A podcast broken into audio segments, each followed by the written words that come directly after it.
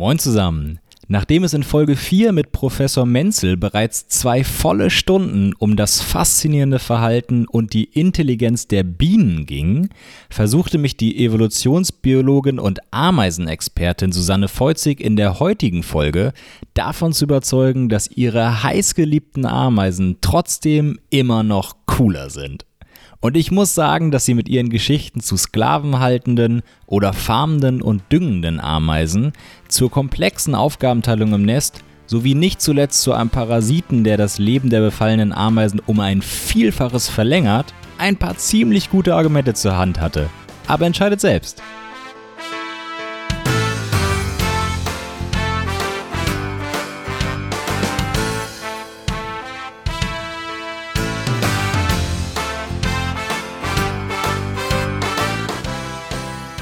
Willkommen, Frau Foitzik. Schön, dass Sie bei uns sind. Ja, danke für die Einladung. Sehr schön. Frau Foitzik, Sie haben heute äh, eine ganz schöne Aufgabe vor sich. Und zwar war eines meiner allerersten Interviews mit Herrn Professor Randolph Menzel, der mhm. einer der bekanntesten Bienenforscher in Deutschland ist, wenn nicht sogar weltweit. Und äh, dem hatte ich damals äh, gesagt, dass Bienen mei- nach meiner Meinung das drittfaszinierendste Leben- Lebewesen auf dieser Welt sind. Und auf Platz zwei waren da noch die Ameisen.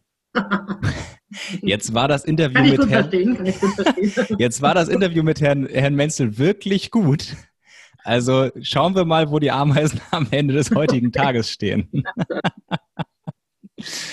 Auf jeden Fall ähm, habe ich mir Ihr Buch natürlich einmal angesehen und da ist die schöne Beschreibung: Ameisen legen Gärten an und züchten Pilze. Sie halten sich Blattläuse als Nutzvieh und verteidigen es gegen Räuber. Neben den Bienen sind sie wohl die erstaunlichsten unter den Insekten. Also vielleicht schaffen wir es auch zu einem geteilten zweiten Platz. Na, schauen wir mal. Schauen wir mal. Und ich mache jetzt einfach mal äh, als, als äh, Opener, wirklich gehe ich mal ganz tief rein. Und zwar haben Sie, bei, als wir ähm, vorher ein bisschen geschrieben haben, hatte ich Ihnen gesagt, dass ich gern über den faszinierenden Parasiten Ophiocordyceps unilateralis sprechen würde. Und da haben Sie gesagt, Sie haben Parasiten, an denen Sie selber arbeiten. Und jetzt, Frau Foitzik, möchte ich, dass Sie mir mal sagen, welcher Parasit bitte cooler ist als der, den ich gerade genannt habe. ah, cooler ist das mal, Gott, kann man so sehen oder anders. Wir arbeiten hier an einem Bandwurm, der Anomotaenia brevis heißt. Da war ich ganz stolz, dass ich das richtig aussprechen konnte. Und der schafft es, dass die infizierten Arbeiterinnen länger leben, und zwar deutlich länger. Also wir schätzen so ungefähr zehnmal so lang wie normale Arbeiterinnen. Also Königinnen bei der Art können zwanzig Jahre alt werden. Die Art, die Ameisen sind extrem klein, die leben in der Eiche. Und dieser Bandwurm, ähm, der äh, infiziert Arbeiterinnen im Larvenstadium. Also es ist so, dass dann Arbeiterinnen rausgehen, anscheinend ähm, Vogelkot einsammeln mit Bandwurmeiern drin, an die Larven verfüttern und dann werden die Arbeiterinnen eben parasitiert und die sehen dann anders aus. Die sind dann gelb statt die normale bernsteinfarbene äh, Farbe, die sie haben. Und das Interessante ist, die leben dann eben länger. Also wie gesagt, Königinnen bei der Art können bis zu zwanzig Jahre alt werden. Die Arbeiterinnen normalerweise eins, zwei Jahre maximal. Und wenn die infiziert sind, dann ist ihre Überlebensrate genauso hoch wie die der Königin. Ähm, und äh, es, es gibt Beispiele, wo dann also die Arbeiterinnen mindestens sieben Jahre lang gelebt haben. Ich glaube, das Problem ist eigentlich mehr, dass man jemanden braucht, der dann so lange Notizen macht, ähm, weil innerhalb der Doktorarbeit sind natürlich dann die zwanzig Jahre nicht zu beobachten. Ähm, äh, das heißt also, wir haben hier einen Parasit, der lebensverlängernd wirkt. Ähm, er macht noch eine ganze Menge anderer Sachen und wir versuchen jetzt gerade herauszufinden, also einmal, wie macht er das? Das würde uns ja doch sehr interessieren. Mhm. Ähm, und dann, ähm, also die leben dann als Larven in der, äh, im, im Blut von den Ameisen, also in, dem, äh, in der Hämolymphe. Um, und warten letztendlich darauf an, dass der Endwirt kommt. Also es gibt Parasiten, die haben komplexe Lebenszyklen. Das heißt, um, äh, die haben verschiedene Wirtsorganismen. Um, und der Endwirt ist immer der, wo sich der Parasit letztendlich sexuell fortpflanzt. Das ist in dem Fall, sind das Spechte, also der Buntspecht zum Beispiel oder auch der Eichelhäher bei uns. Und da lebt er dann im Darm als Bandwurm, wirklich als Wurm. und äh, pflanzt sich fort und die Eier werden eben dann ausgeschieden. Und das Problem für jeden Parasiten ist immer wieder in den Wirt zu kommen oder dass seine Nachkommen in den Wirt kommen. Und es ist halt nicht so einfach von Vogeldarm zu Vogeldarm. Und dann macht er sozusagen den Zwischenstepp über die Ameise. Und das gibt sehr viele Parasiten, die das machen mit Ameisen als Zwischenwirt. Und das liegt einfach daran, dass Ameisen überall vorkommen.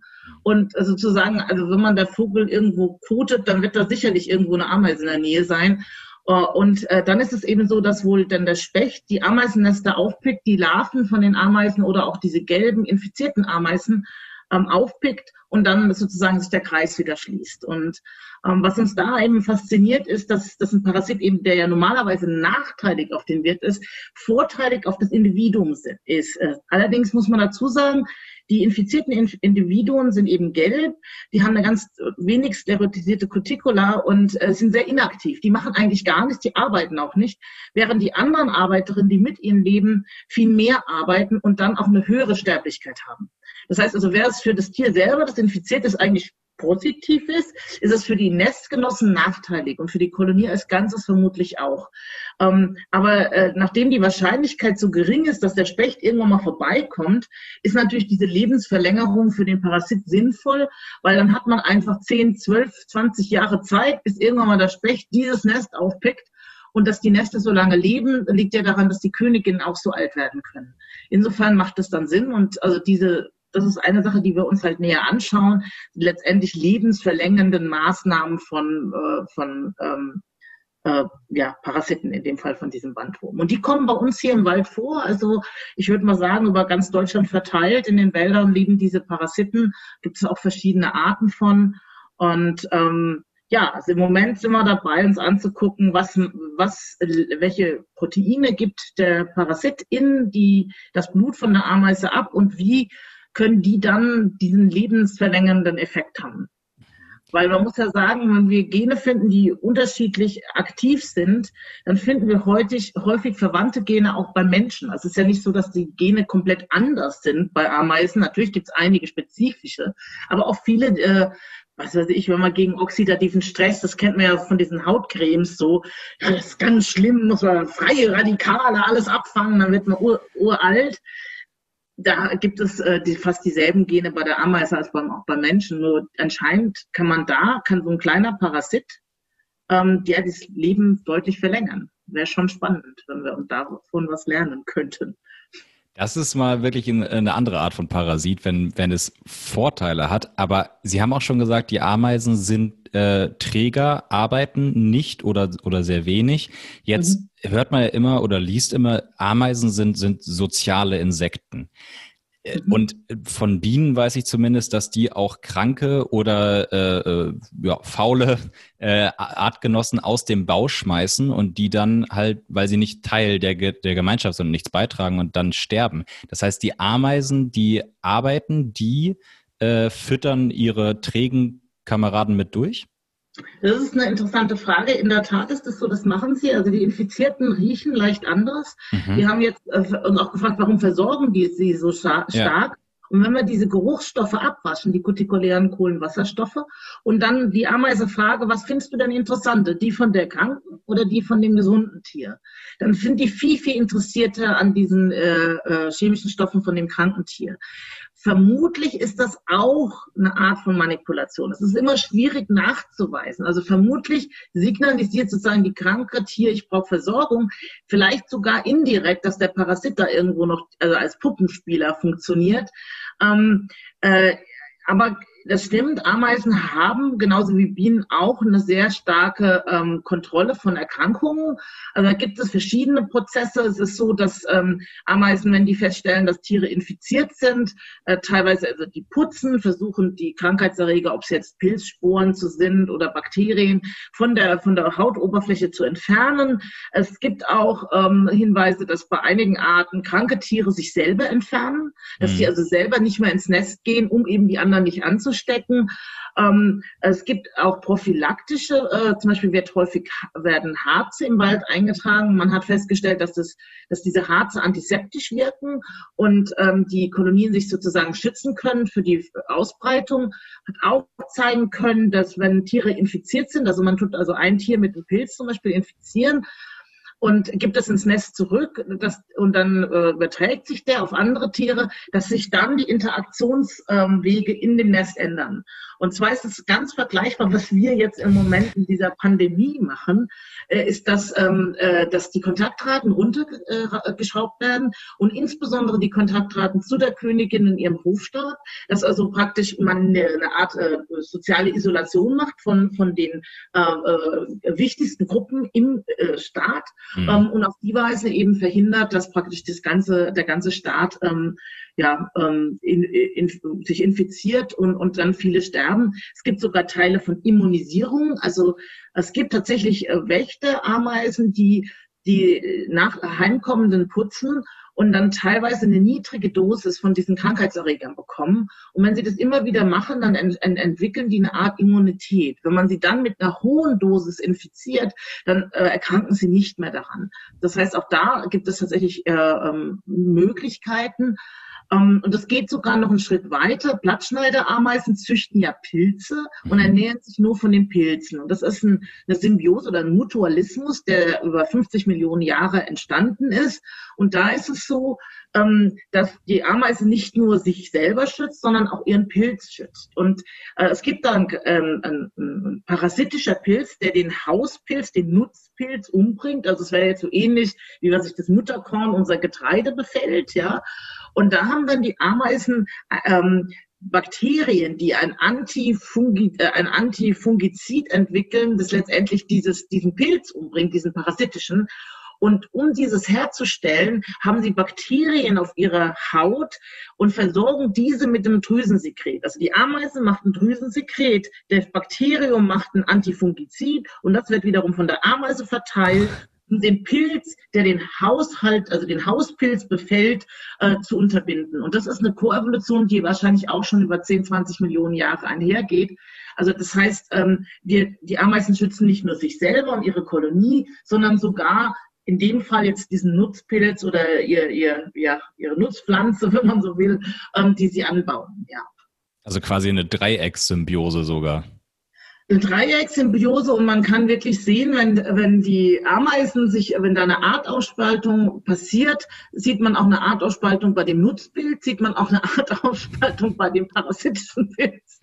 Also das ist wirklich ein typisches Beispiel, man sagt dazu Koevolution, also eine gegenseitig abhängige Evolution, weil sozusagen die in so einem Dreier oder sogar mit dem Bakterium Vierer Ähm, Network verlinkt sind, und das sind einfach Ameisenmeister, die gehen mit tausend verschiedenen Organismen Wechselbeziehungen ein, ob es jetzt Bakterien sind, ob es äh, Pflanzen sind. Ähm, es gibt also Ameisen, die in Ameisenpflanzen leben, die Pflanzen vor, vor Räubern schützen, und die Pflanze versorgt dann die Ameise wiederum, ähm, teilweise indem sie Nistgelegenheiten bereitstellt, teilweise indem sie extra florale Nektarien hat, also Stellen, wo sie Zuckerwasser für die Ameise anbietet, ohne dass es in der Blüte ist, dann teilweise Proteine extra herstellt, und die Ameise Ähm, hält halt alle pflanzenfressende Insekten von dieser Pflanze ab, also alle, was ich, ähm, äh, äh, Raupen, die da fressen würden, werden halt entfernt oder gleich gefressen vielleicht am besten. Ähm, und dann ist es so, dass ähm, äh, die, die teilweise sogar dafür sorgen, dass sich nur diese Pflanze in einem Gebiet ausbreitet, und das nennt man Teufelsgarten. Das sieht man in den Tropen, in de, äh, im Amazonasgebiet zum Beispiel, dass man dann Flächen hat, die, wo praktisch nur eine Pflanze wächst, wie so eine Monokultur, und man sich fragt, ja, wer hat denn mitten im Regenwald hier eine Monokultur angelegt? Und dann schaut man genauer hin und dann stellt man fest, ja, das waren die Ameisen. Ähm, und das ist, äh, finde ich einfach faszinierend, weil so viele ähm, ja, Entwicklungen, die die Ameisen auf eine ganz andere Weise entwickelt haben, aber doch uns immer wieder erinnern an unsere menschlichen Gesellschaften. Es gibt bei uns im Moment jetzt auch starke Diskussionen, ob man ähm, diese Bezeichnungen wie, äh, weil wir nehmen ja aus der menschlichen Gesellschaften auch Begriffe. Die Königin zum Beispiel. Also zu der Zeit, wo man anfing, Ameisenstaaten zu erforschen oder auch Bienenstaaten, Da waren es noch Monarchien, da hat man gesagt, naja, obendrauf sitzt die Königin. Dass die Königin nicht regiert, ist eine ganz andere Sache. Dann haben wir Arbeiterinnen, dann haben wir teilweise Soldaten, dann haben wir, was weiß ich, wir sagen oft Brutpfleger, wir sagen Nahrungssucher, wir sagen Kundschafter, das sind alles Begriffe, Soldatenameisen aus unseren menschlichen Gesellschaften. Ähm, da wird im Moment tatsächlich bei uns gediskutiert, ob das so sinnvoll ist, ähm, weil das häufig ja eine Vermenschlichung auch darstellt.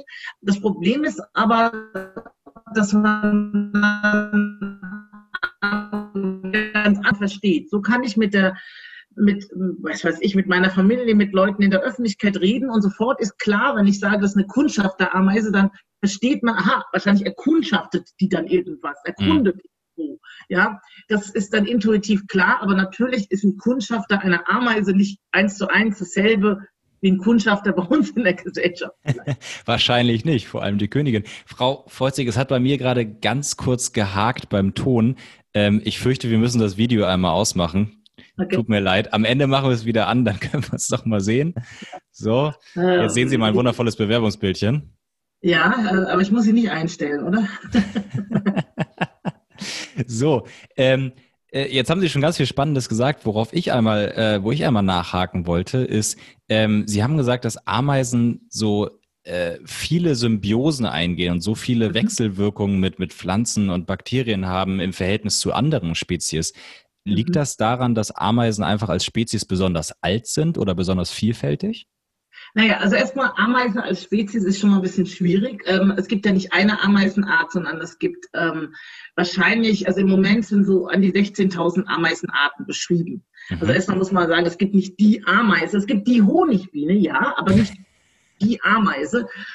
Es gibt auch mehr Bienenarten, also das sind zum Beispiel einheimisch, sind über fünfhundertfünfzig ähm, solitäre Bienen, die hier vorkommen. Ja. Aber jetzt äh, zu den Ameisen. Ähm, die Ameisen sind entstanden, ähm, so die ältesten so hundertzehn Millionen Jahre, um das aus, einzuordnen. Also die sind noch auf dem, auf dem Planeten rumgekrabbelt, bevor die großen Dinosaurier ausgestorben sind. Mhm. Ja, ähm, da, da, äh, dies, äh, und ähm, also das heißt, sie sind schon relativ lange, doch nicht so lange wie die Libellen jetzt zum Beispiel. Ähm, und das sind auch nicht so artenreich. Es ist eine Familie, also alle sechzehntausend Arten gehören in eine Familie. Zumindest haben wir sie so eingruppiert. Ähm, ähm, ich glaube aber, es ist nicht nur die Länge der Zeit, wo sie auf dem Planeten sind, sondern einfach ihre ähm, äh, Präsenz. Sie sind überall bis auf der Antarktis. Ähm, sie sind häufig einfach ökologisch, wenn wir in die, in den Makrokosmos also reingehen und das Kleine angucken. Bei den Insekten sind die einfach dominant. Also sie sind überall, also wenn ich, weiß ich, irgendwo was runterfallen lasse, ein Nahrungspartikel, dann kann ich fast sicher sein, dass irgendwann eine Ameise vorbeikommt und den einpackt. Ja. Und äh, diese, diese, diese Präsenz und auch ihre zahlenstärkische Präsenz. Also wie gesagt, Käfer gibt es mehr Arten, klar, aber die sind natürlich nicht sozial, die mhm. allermeisten Käfer. Es gibt ein oder zwei Arten, die in die Richtung gehen, aber die allermeisten natürlich nicht. Ähm, und ähm, und das, äh, die, diese, diese Individuenstärke, also auch die Biomasse, die sie ausmachen, da gibt es Hochrechnungen, dass im Regenwald, was weiß ich, ein Drittel der Biomasse von allen Tieren ist soziale Insekten oder Ameisen. Also ähm, das ist halt riesig. Und natürlich, wenn man überall isst und praktisch äh, und das auch noch in großer Zahl, dann hat man natürlich auch viel mehr Möglichkeiten, mit mit anderen ähm, Wechselwirkungen einzugehen. Also ich zum Beispiel als Pflanze habe eine gewisse Wahrscheinlichkeit, dass tatsächlich irgendwann eine Ameise vorbeikommt, ja. ja. Ähm, während, äh, wenn man eine, auf eine spezielle Käferart wartet, da hat man vielleicht lang gewartet. Ähm, mhm. ähm, und durch ihre Volksstärke, also dass immer halt äh, sehr viele Tiere da sind, können sie natürlich auch effektiv so eine Pflanze verteidigen. Also wenn da jetzt ein Tier ist, das, wie gesagt, nicht sozial ist, also nicht in Gruppen vorkommt, sondern allein lebt und es soll jetzt eine bestimmte Pflanzenart verteidigen gegenüber Fressfeinden, dann ist das einfach viel schwieriger, als wenn da gleich dreihundert Ameisen rumrennen und das also praktisch als Team machen. Hm. Das heißt, manche, manche Aufgaben, ähm, die sind alleine so nicht denkbar. Auch zum Beispiel die Pilzzucht der ähm, äh, sozialen, äh, der, der Blattschneiderameisen in Südamerika erfordert ja, dass man die Blätter äh, rausrennt, die Blätter findet, Blätter kleinschneidet, äh, Blätter heimträgt, Blätter zerkleinert, ähm, diesen äh, Bretter, Blätterbrei mit irgendwelchen äh, Kotstoffen animpft, dann in den Pilzgarten da rein äh, ähm, setzt, dann muss man den, den Kohlendioxidgehalt des Nestes kontrollieren. Man muss den Sauerstoffgehalt kontrollieren, dass also genug Sauerstoff da ist. Man muss die Feuchtigkeit, man muss die Temperatur kontrollieren. Das kann ein Tier nur sehr schwer. Aber so ein Staat von ein paar Millionen kriegt das halt hin. Ja? Das heißt, dies, die, die Sozialität an sich öffnet neue Nischen. Und gerade wenn es um die Pilzzucht geht, gibt es nämlich ein ganz anderes, ein zweites Beispiel, das das praktisch bestätigt. Also pilzzüchtende Termiten gibt es in Afrika. Und die machen was, was sehr, sehr vergleichbar ist. Und Termiten sind ja mit den Ameisen gar nicht verwandt. Termiten sind letztendlich soziale Schaben. Aber sie haben ein Sozialsystem erfunden, das in, in vielen Formen dem der Ameisen gleicht, sind halt mehr auf die Tropen beschränkt als bei uns. Kommen sie eben nicht so häufig vor. Und es ist so faszinierend, dass man wirklich die Pilzzucht der, der Blattschneiderameisen und der äh, Makrotermes-Termiten beobachten kann und sieht, wie viele Parallelen da sind. Das ist faszinierend. Und es zeigt aber auch, dass die Sozialität letztendlich der Grund ist, warum das möglich ist. Es gibt auch pilzzüchtende soziale Käfer im Übrigen. Nicht viele, aber ein paar. Ähm, okay. Also das heißt, die Sozialität ermöglicht einem vieles und ich denke letztendlich, hat es uns als Mensch auch viel ermöglicht. Ja? Alleine könnten wir so komplexe Gesellschaften ja gar nicht bilden. Das glaube ich auch. Aber äh, wenn ich als biologischer Laie da mal so fragen darf, ähm, äh, ich stelle mir ja vor, die, die Ameisen, die Bienen, also diese wahrscheinlich die meisten sozialen äh, Insekten, ähm, haben ja einen wahrscheinlich pro Volk einen relativ kleinen Genpool, weil es nur eine Königin ist, die von ein, zwei, vielleicht fünf Männchen äh, be befruchtet wurde. Das heißt doch, dass äh, das heißt, ich als biologischer Laie, wie gesagt, würde jetzt vermuten, dass bei Ameisen die Evolution langsamer voranschreitet als bei anderen Arten, die gleich lange leben, äh, einfach deswegen, weil der Genpool kleiner ist pro Volk.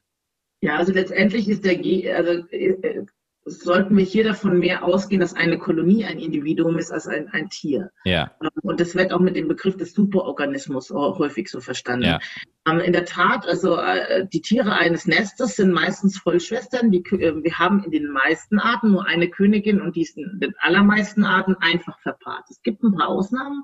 Zum Beispiel bei den Blattschneiderameisen, da können das zehn bis zwanzig Mal äh, äh, fache Paarung sein, mhm. sodass wir jetzt eher mit Halbschwestern haben, aber auch immer nur einer Königin da. Es gibt andere Arten, wo wir mehrere Königinnen haben. Aber nichtsdestotrotz, in der Tat, äh, wenn wir und, uns die ähm, Populationsgröße angucken, dann müssen wir letztendlich die Anzahl der Kolonien angucken und nicht die Anzahl der Individuen. Ähm, da kann man sagen, okay, ähm, äh, äh, weil es in der Tat so, man kann sich schneller anpassen, wenn die Populationsgröße größer ist. Jetzt haben wir gesagt, äh, ein, äh, in, in gewisser Hinsicht ist eine Kolonie ein Individuum ähm, und trotzdem ist es so, dass es, also ich arbeite zum Beispiel sehr viel mit Ameisen, die heißen Temnothorax nylanderi, die kommen bei uns in Wäldern vor, da lebt eine ganze Kolonie in einer Eichel. Und ich habe pro Quadratmeter in vielen Gebieten über acht Kolonien gefunden.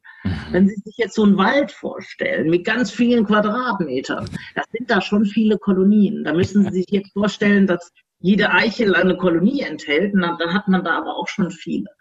Ähm, äh, es gibt eine, ähm, und äh, wenn ich das jetzt vergleiche mit zum Beispiel der Dichte von Rehen, da denke ich mal, dass die Dichte von den Ameisen größer ist. Die, äh, aber es stimmt trotz, also insofern haben Sie schon recht. Ähm, andererseits, was auch noch die Anpassungsfähigkeit von Ameisen etwas reduziert, ist ihre Generationszeit. Also es gibt natürlich also Bakterien, die können sich alle zwanzig Minuten teilen, die können sich unheimlich schnell vermehren. Ähm, das heißt, wenn eine neue Mutation äh, entsteht, kann die auch relativ schnell durch so eine Population durchswappen. Also relativ schnell, relativ zu den Zeiträumen, die wir so messen, mit unserer Generationszeit von, was weiß ich, zwanzig, fünfundzwanzig Jahren. Ja, ja. So. Entschuldigung, da ging gerade was zum Verständnis. Ich habe normalerweise nie mein Handy an, aber irgendwie, was klingelt da, was ist das jetzt? Ähm, angehender Anruf, nee, bitte nicht. Keine Ahnung.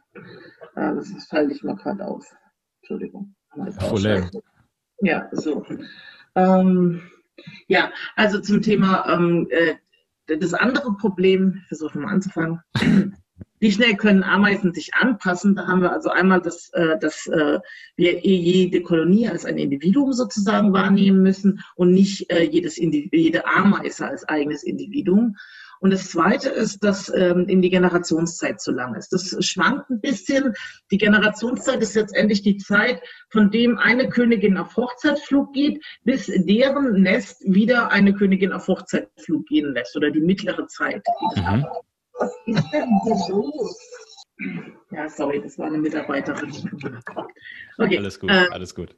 Ja, äh, also eigentlich bin ich nicht derjenige, der andauernd angerufen wird, aber gut.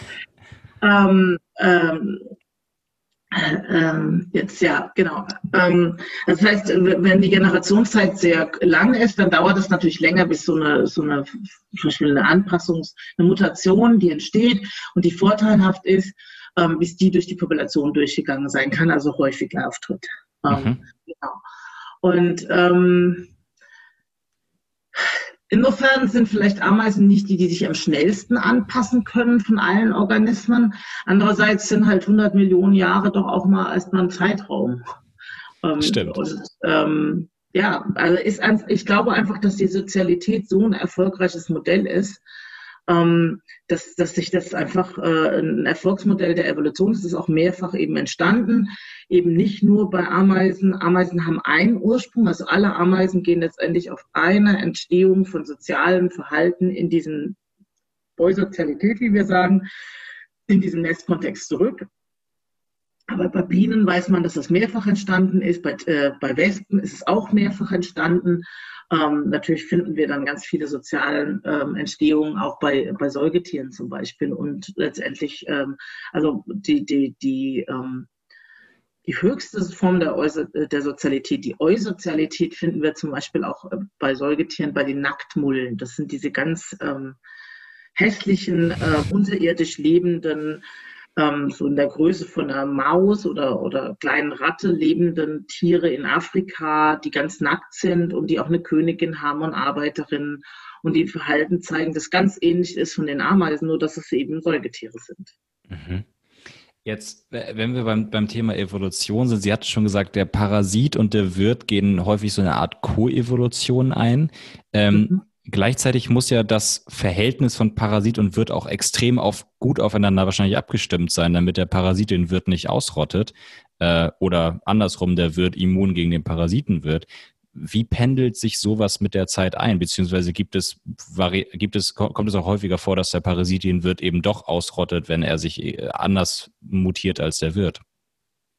Also der Parasit hat keine Voraussicht. Ja, der denkt nicht, oh, ich muss das machen. Und wenn ja. er so effektiv wird und dann der Wirt tatsächlich ausstirbt, äh, dann stirbt der aus und der Parasit, wenn der nur an den einen Wirt angepasst ist, stirbt dann auch aus.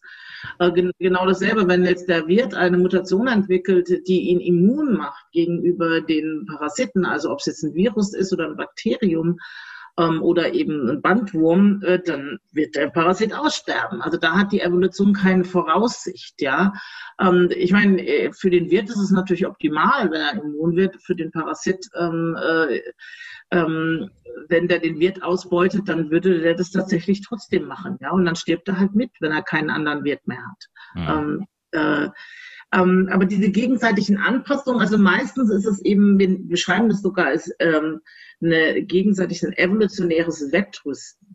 Ähm, und, äh, oder ein anderer Vergleich, der auch gewonnen wird, ist der von Alice, aus den Büchern von Alice im Wunderland, ähm, oder ich glaube, Looking Glass war das, glaube ich, wo es so eine rote Königin gibt, ähm, und die rennt so schnell, wie sie kann. Und irgendwann rennt Alice mit ihr und sagt zu ihr, sag mal, äh, warum rennst du denn so schnell? Und dann ähm, sagt die, äh, die rote Königin, naja, in meiner Welt ist es so, wenn ich stehen bleibe, dann rennt die Welt an mir vorbei. Also ich muss so schnell rennen, wie ich kann, damit ich mit der Welt einhergehe. Und das wird als Vergleich genommen gegen diese Koevolution zwischen Parasit und Wirt.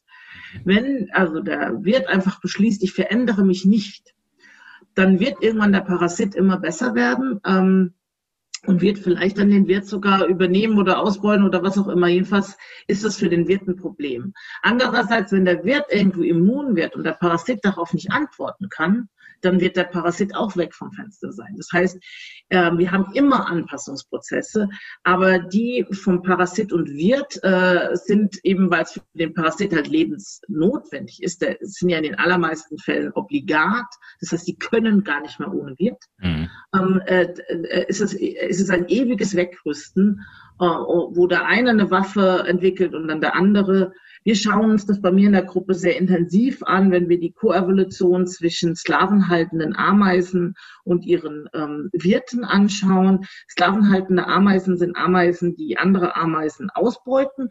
Die haben die Fähigkeit verloren, selber Brutpflege zu machen, ein Nest zu bauen, auf Raubzug, äh, auf, auf Nahrungssuche zu gehen und so weiter. Stattdessen gehen sie in Nachbarnester und klauen da die Arbeiterinnen Puppen. Und wenn diese Arbeiterinnen dann schlüpfen, dann erlernen sie den Geruch des Sklavenhalternestes und arbeiten dann da als sozusagen Sklaven oder Sklavenarbeiterinnen ähm, und übernehmen dann die ganzen Tätigkeiten, die dann der Sklavenhalter selber nicht mehr machen muss. Und das ist natürlich nicht im Interesse des Wirtes, also die Wirtsameisen, die da geklaut werden, die würden gerne keine Sklaven sein, sondern die würden lieber für ihre Mutter arbeiten. Das ist evolutiv viel sinnvoller. Mhm.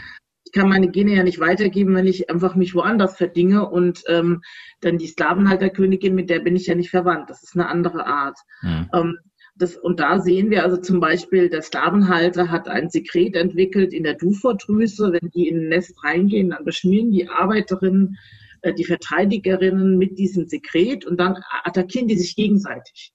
Das heißt, irgendwie manipulieren die das Verhalten von den Wirten, die dann sich gegenseitig umbringen. Das ist für einen Sklavenhalter ideal, weil dann kann er in, in Ruhe das Nest ausräumen, während die da sozusagen in kleinen Schlammützen sich selber ähm, beschäftigen.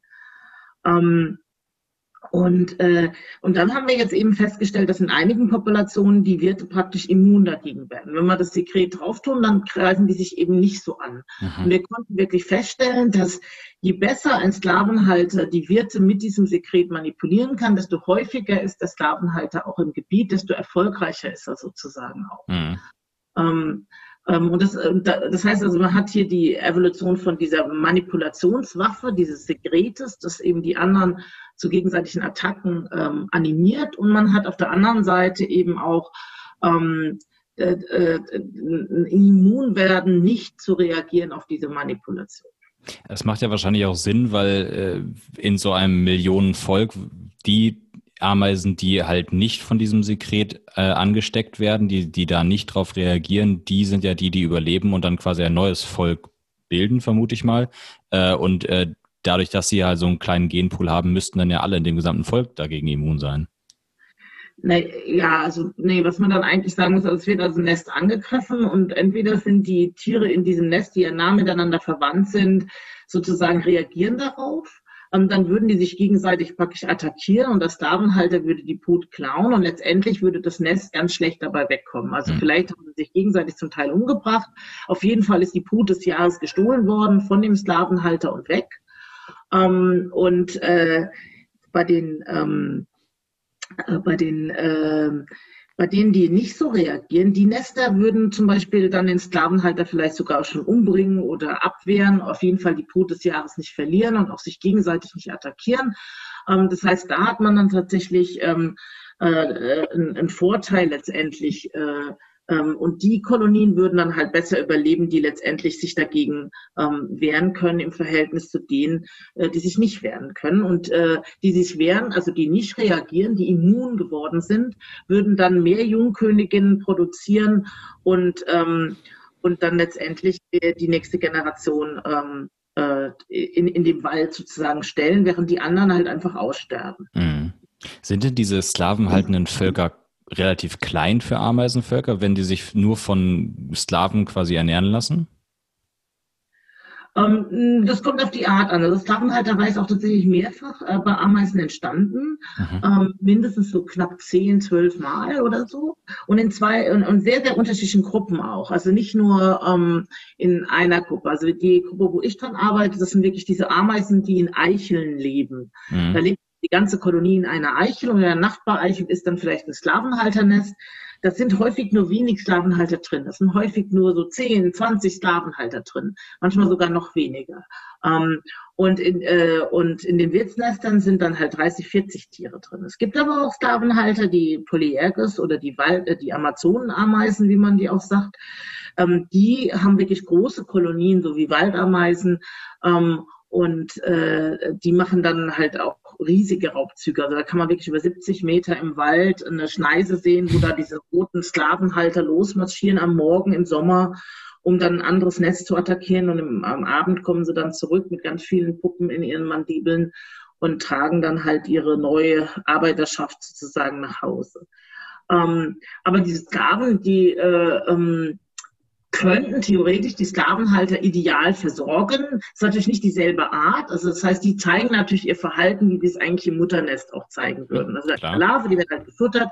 Wir haben aber in ein paar Fällen auch zeigen können, dass es zu Sklavenrebellion kommen kann. Ähm, das heißt, ähm, also ähm, aber da konnten wir zeigen, in den nordamerikanischen Ameise Temnothorax longipinosus, wenn die versklavt werden, dass sie häufig die Eier und Larven der Sklavenhalter wirklich wunderbar versorgen, die sich toll entwickeln.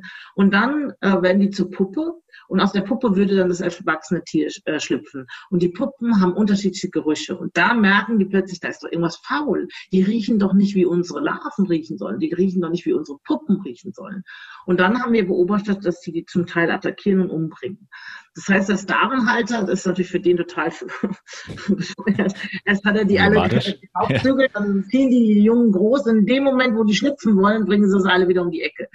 Das um, ist ja dann quasi für beide Völker der, der Super-GAU. Die einen füttern äh, ein Volk, das gar nicht ihre eigene, ihre eigene Spezies quasi vermehrt, und die anderen werden von dem Volk, äh, deren Nach- Nachwuchs wird umgebracht.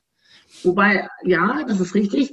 Wobei, ähm, es geht ja natürlich nie einem Tier darum, die eigene Spezies zu vermehren. Also Arterhaltung ist praktisch in der Evolution kein Prozess, der wirklich wichtig oder überhaupt vorkommt. Das wird häufig in Tierfilmen so gesagt, ja, und der Löwe ist dann jetzt nicht aggressiv, weil sonst würde ja seiner Art schaden. Das ist kein selektives, die hier vorkommt. Es geht immer darum, dass äh, in der Evolution, dass man versuchen soll, so viel Genkopien von sich selber in der nächsten Generation zu haben wie möglich. Ja. Und es ist in der Tat eher so, dass Tiere der eigenen Art die stärksten Konkurrenten sind. Das heißt also, wenn, also das war auch, wir haben versucht zu verstehen, wie kann so ein Rebellionverhalten denn überhaupt entstehen? Und es ist gar nicht so ganz einfach zu erklären. Also stellen Sie sich vor, Sie sind geraubzügelt worden, noch als Puppe. Mhm. Sie haben sicherlich dann keine Erinnerung, wie Ihr Mutternest aussieht, weil Sie wurden ja geraubt in einem, äh, in einem äh, praktisch einem ja, Stadium, wo Sie nicht äh, rumgucken können, wo Sie keine sammeln können. Ja. Sie schlüpfen dann in die Sklavenhalternest. Sie merken aber dann irgendwann, oh, das sind ja Puppen drin, die falsch riechen, sie bringen die um. Dann ist die Frage, wie kann so ein Verhalten denn in der Evolution überhaupt vorteilhaft sein? Genau. Eine Möglichkeit wäre, dass, dass die Sklaven dann selber, weil ja keine dann Sklavenhalter mehr nachkommen sozusagen, irgendwann das Nest übernehmen. Wenn die Königin dann stirbt, bleiben nur noch die Sklaven übrig. Dann könnten die sich theoretisch fortpflanzen. Passiert sehr selten. Ähm, ähm, weil in den meisten, ähm, also einmal ist es so, dass Arbeiterinnen immer nur ähm, unbefruchtete Eier legen können, weil die sich nicht paaren können. Aus unbefruchteten Ameiseneiern entstehen immer Männchen, und Männchen arbeiten nicht im Ameisenstaat. Ähm, die andere Möglichkeit ist, und das glauben wir, dass eher wichtig ist, und das haben wir dann tatsächlich simuliert und, und äh, alles mal durchgerechnet, und zwar ist es so, wenn ich jetzt geraubt wurde und ich schaffe es jetzt, die Sklavenhalter umzubringen, dann wird dieses Sklavenhalternest mit einer geringeren Wahrscheinlichkeit Raubzüge in die Umgebung machen. Und wenn jetzt mein Mutternest da irgendwo noch drei Meter weiter existiert, dann hat es eine geringere Wahrscheinlichkeit, überfallen zu werden, weil ich ja dafür gesorgt habe, als, als guter Sklave, also schlechter Sklave für die Sklavenhalter, guter ja. Sklave für mein Mutternest, dass die nicht richtig wachsen können und wenig Sklavenhalter haben. Das heißt also, meine, El meine Mutter mit ihren meinen Schwestern werden sozusagen mehr Jungköniginnen, mehr Männchen produzieren können, weil ich hier als Sklave die Sklavenhalter praktisch reduziert habe oder im Bann gehalten habe. Mhm. Und das ist theoretisch denkbar, solange eben die Wahrscheinlichkeit besteht, dass das Mutternest überlebt, diesen Raubzug, also das Nest an sich noch existiert, auch wenn die Brut geklaut wurde, und dass die in der Umgebung sind, sodass mein Verhalten wirklich einen vorteilhaften Einfluss auf die anderen hat. Mhm. Das macht sogar Sinn. Was ich mich vor allen Dingen aber frage, ist, wie denn, was ist denn die Theorie, wie diese Sklavenhaltung ursprünglich mal entstanden ist?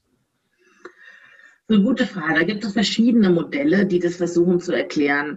Also einmal ist es so, dass natürlich Ameisen extrem territorial sind. Also der schlimmste Feind einer Ameisenkolonie ist die Nachbarameisenkolonie, meistens derselben Art. Die haben dieselben Ansprüche, die wollen dieselbe Nahrung, die sind genauso territorial. Und darum führen auch viele Ameisenarten fast Krieg gegeneinander, also die Kolonien.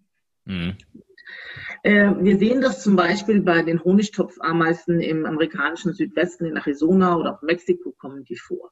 Die sind extrem territorial. Das heißt also, jedes, jeder Ameisenstaat hat sozusagen sein eigenes Gebiet, das, wo sie Nahrung suchen, das sie auch verteidigen gegenüber dem nächsten Kolonie.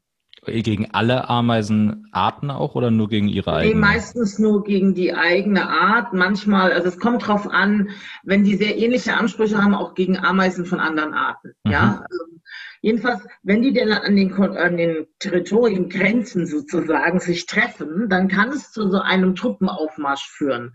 Das hat Bert Höldebler vor Jahren, schon in den siebziger Jahren, wunderbar beschrieben. Und es führt dann tatsächlich zu, dass, dass, dass, die, dass jede Kolonie sozusagen rekrutiert und sagt, guck mal mit, guck mal mit, da ist was los, da ist also die, die anderen sind da an der, an der Territoriengrenze. Und dann bauen die sich alle auf. Da hat man da wie so zwei Armeen, die da stehen von Arbeiterinnen. Und dann gehen die rum und zählen nach und sagen so, einer von uns, einer von denen, einer von uns, einer von denen. Und dann kann häufig als Reaktion kommen, wisst ihr was, wir lassen das. Jeder geht zurück und es gibt keinen Überfall. Aber wenn er halt durchgezählt wird und es wird deutlich, dass die eine Kolonie deutlich in der Übermacht ist als die andere Kolonie, dann macht diese Kolonie häufig einen Raubzug auf das andere Nest. Und was die eigentlich wollen, ist also einerseits ursprünglich die Brut und die Brut einfach als Nahrung. Also die nehmen dann einfach die Ameisenlarven und verfüttern die an ihre Larven. Wunderbar. Aha. Und auch bei den Honigtopfameisen die Honigtöpfe. Honigtöpfe sind normale Arbeiterinnen, die aber vollgestopft wurden mit Honig, also mit Nektar eigentlich, sodass der Hinterleib auf über einen Zentimeter runde Kugel angeschwollen ist und die hängen dann an der Decke. Die können nicht mehr laufen. Das sind so die Vorratsbehälter in Form von lebendigen Ameisen, die dann die ganze Decke da verzieren. Und diese wollen sie natürlich stehlen, weil das ist ja praktisch eine Nahrungsquelle äh, par excellence. Ja. Das heißt, die gehen in die Nester rein, nehmen die Honigtöpfe mit und naja, und wenn dann noch Larven und Puppen rumliegen, dann nehmen wir die auch mit. Ähm, Also purer Kannibalismus. Ja, in dem Fall Kannibalismus, aber die, äh, ähm, aber das sind die Ameisen eh sehr pragmatisch, was Kannibalismus angeht. Ja. Aber was jetzt mit diesen Arbeiterinnen-Puppen passiert ist, die werden erstmal heimgeschleppt. Und dann hat man festgestellt, dass häufig diese Arbeiterinnen schlüpfen. Und wenn die schlüpfen, dann machen die halt das, was die als Ameisen sonst auch machen. Sie helfen halt, ja. Und das heißt, hier haben wir schon eigentlich innerartlich eine Art von Sklavenhalterei. Die einen rauben die anderen aus, rauben die Brut, die schlüpft und fängt an zu arbeiten. Mhm. Um, und wenn das natürlich weitergeht in die Richtung, dass man, dass man häufig, es gibt viele Arten, die zum Beispiel sehr häufig Nestumzüge haben, wo häufig diese Streitigkeiten da sind. Und wenn dann eine Art eben ein paar Mutationen hat, die sagt, also eigentlich, warum muss ich denn selber arbeiten, wenn ich mir die Arbeit woanders zusammenklauen kann? Mhm. Ähm, das ist so ähnlich, was wir natürlich beim Kuckuck oder bei, bei Kuhsterlingen auch beobachten. Der Kuckuck hat ja aufgehört, seine eigenen Jungen zu versorgen. Also der legt zwar Eier, genau, aber die legt er in Nester von, von fremden Vögelarten und die äh, äh, merken nicht, dass das eben ein Kuckuck ist und versorgen den. Und das spart eben der Kuckuckmutter und der Kuckuckvater die ganze Brut. Also es ist so ein bisschen, als würde man halt outsourcen, ja.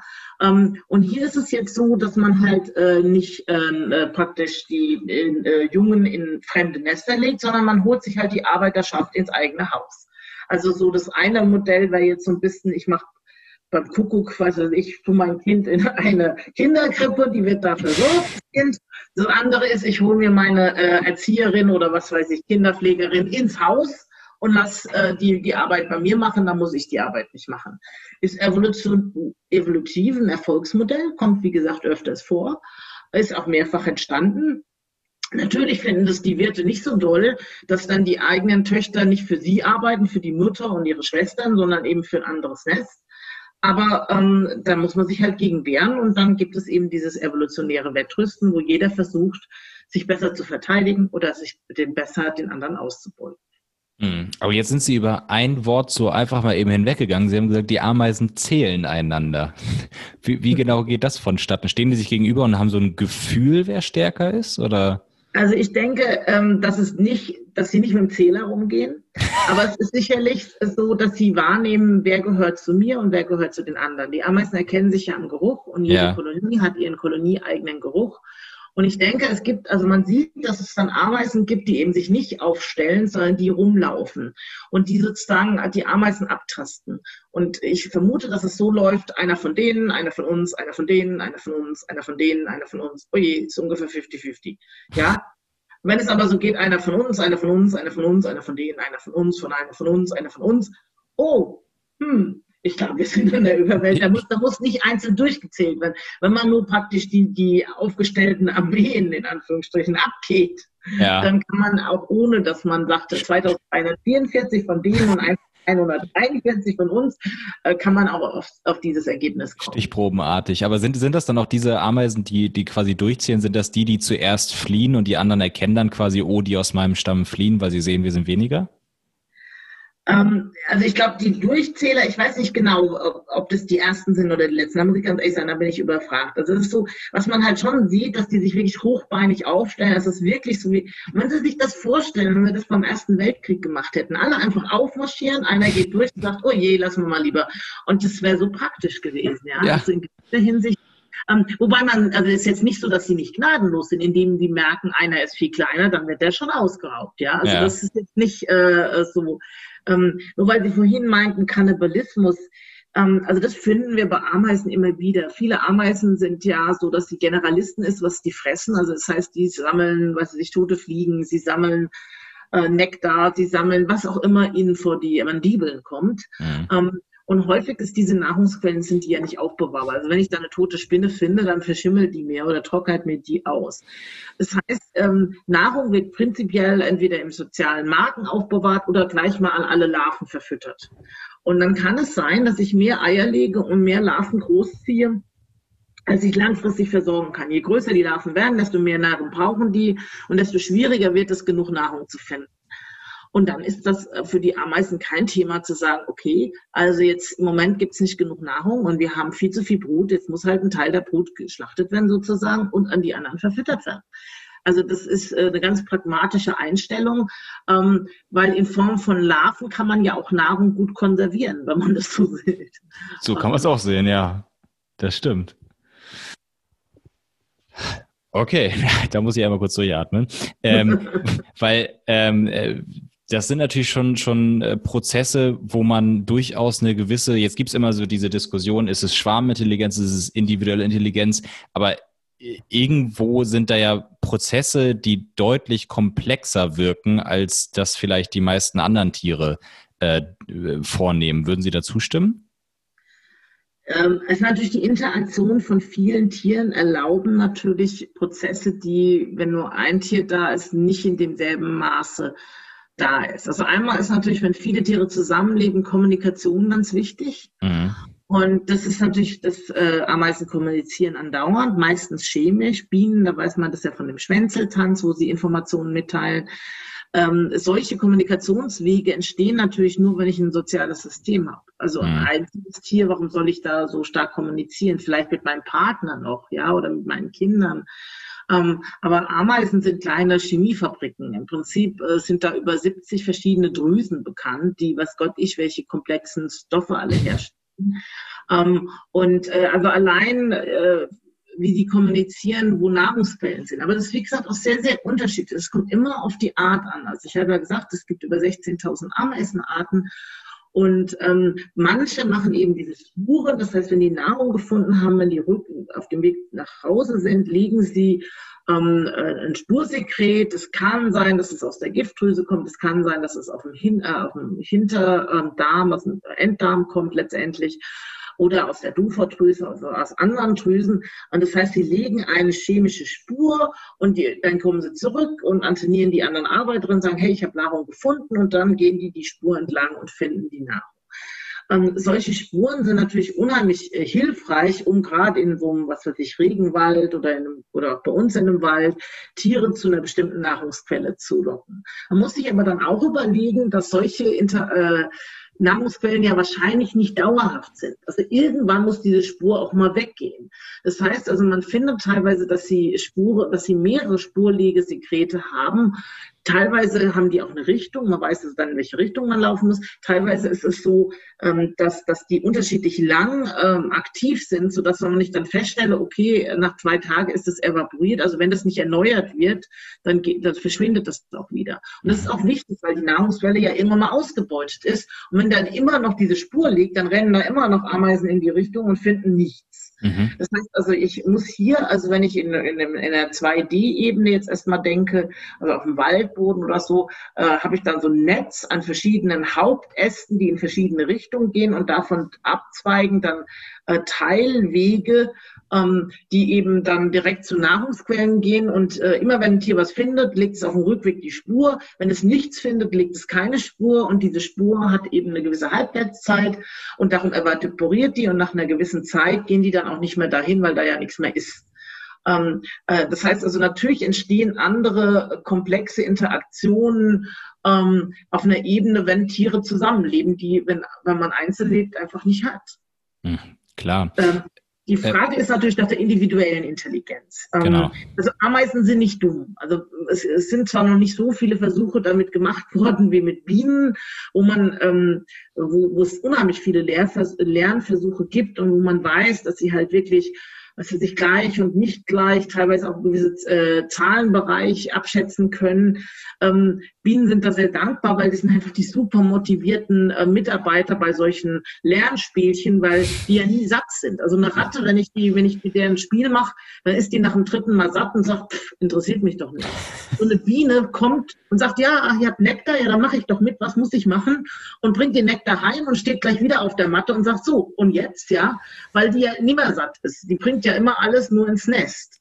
Und ähm, da hat man eben schon feststellen können, dass diese sozialen Insekten individuell nicht dumm sind, sondern schon Erfahrungen und Lernen, und auch sind nicht alle Ameisen im selben Nest gleich. Also wir haben da aggressive und wenig aggressive Tiere.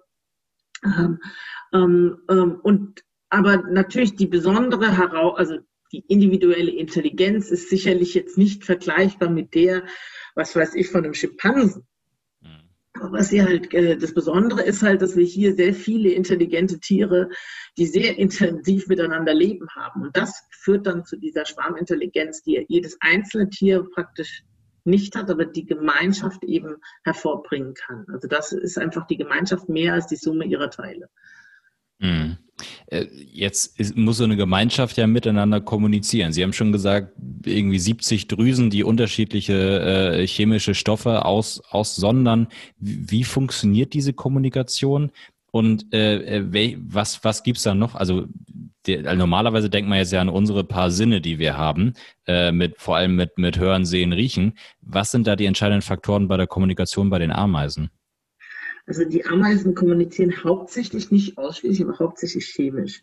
Ähm, und äh, die nehmen Gerüche eben wahr, indem sie halt auf den Antennen, auf den Fühlern haben sie äh, Geruchsrezeptoren. Und ähm, wir sehen halt, wenn wir uns in der Evolution von Ameisen angucken, dass äh, Geruchsrezeptoren sich, diese Gene, die dafür kodieren, sich vervielfältigt haben. Also die meisten Ameisen haben über vierhundert verschiedene Odorant-Rezeptoren, also Geruchsrezeptoren. Ähm, das heißt, die, und die können damit eben nicht nur die, also die, die, Die, die Anwesenheit, aber auch die Menge von bestimmten Stoffen eben wahrnehmen. Und es ist wirklich, wenn man so Ameisen im Nest beobachtet, das Erste ist immer abtasten. Also jedes Tier, was sie sehen, wird erstmal abgetastet. Und ähm, die, sie sind teilweise schon auch in der Lage zu sehen, natürlich. Die meisten Ameisen haben Augen. Ist natürlich im Nest, im Dunkeln des Nestes jetzt nicht so wahnsinnig hilfreich. Das ist eher die chemische und taktile Umwelt. Also sie können auch abtasten natürlich.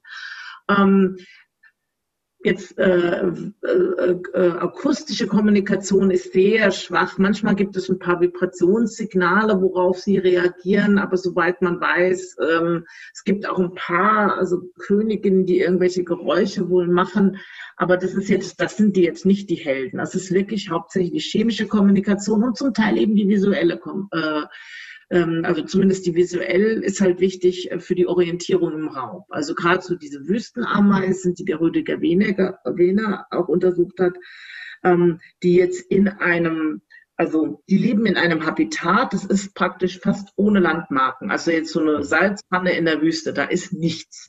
Es ist sauheiß und die haben jetzt, die können auch keine Spuren legen, weil das macht auch keinen Sinn. Die würden eh in diesen vierzig Grad äh, evaporieren.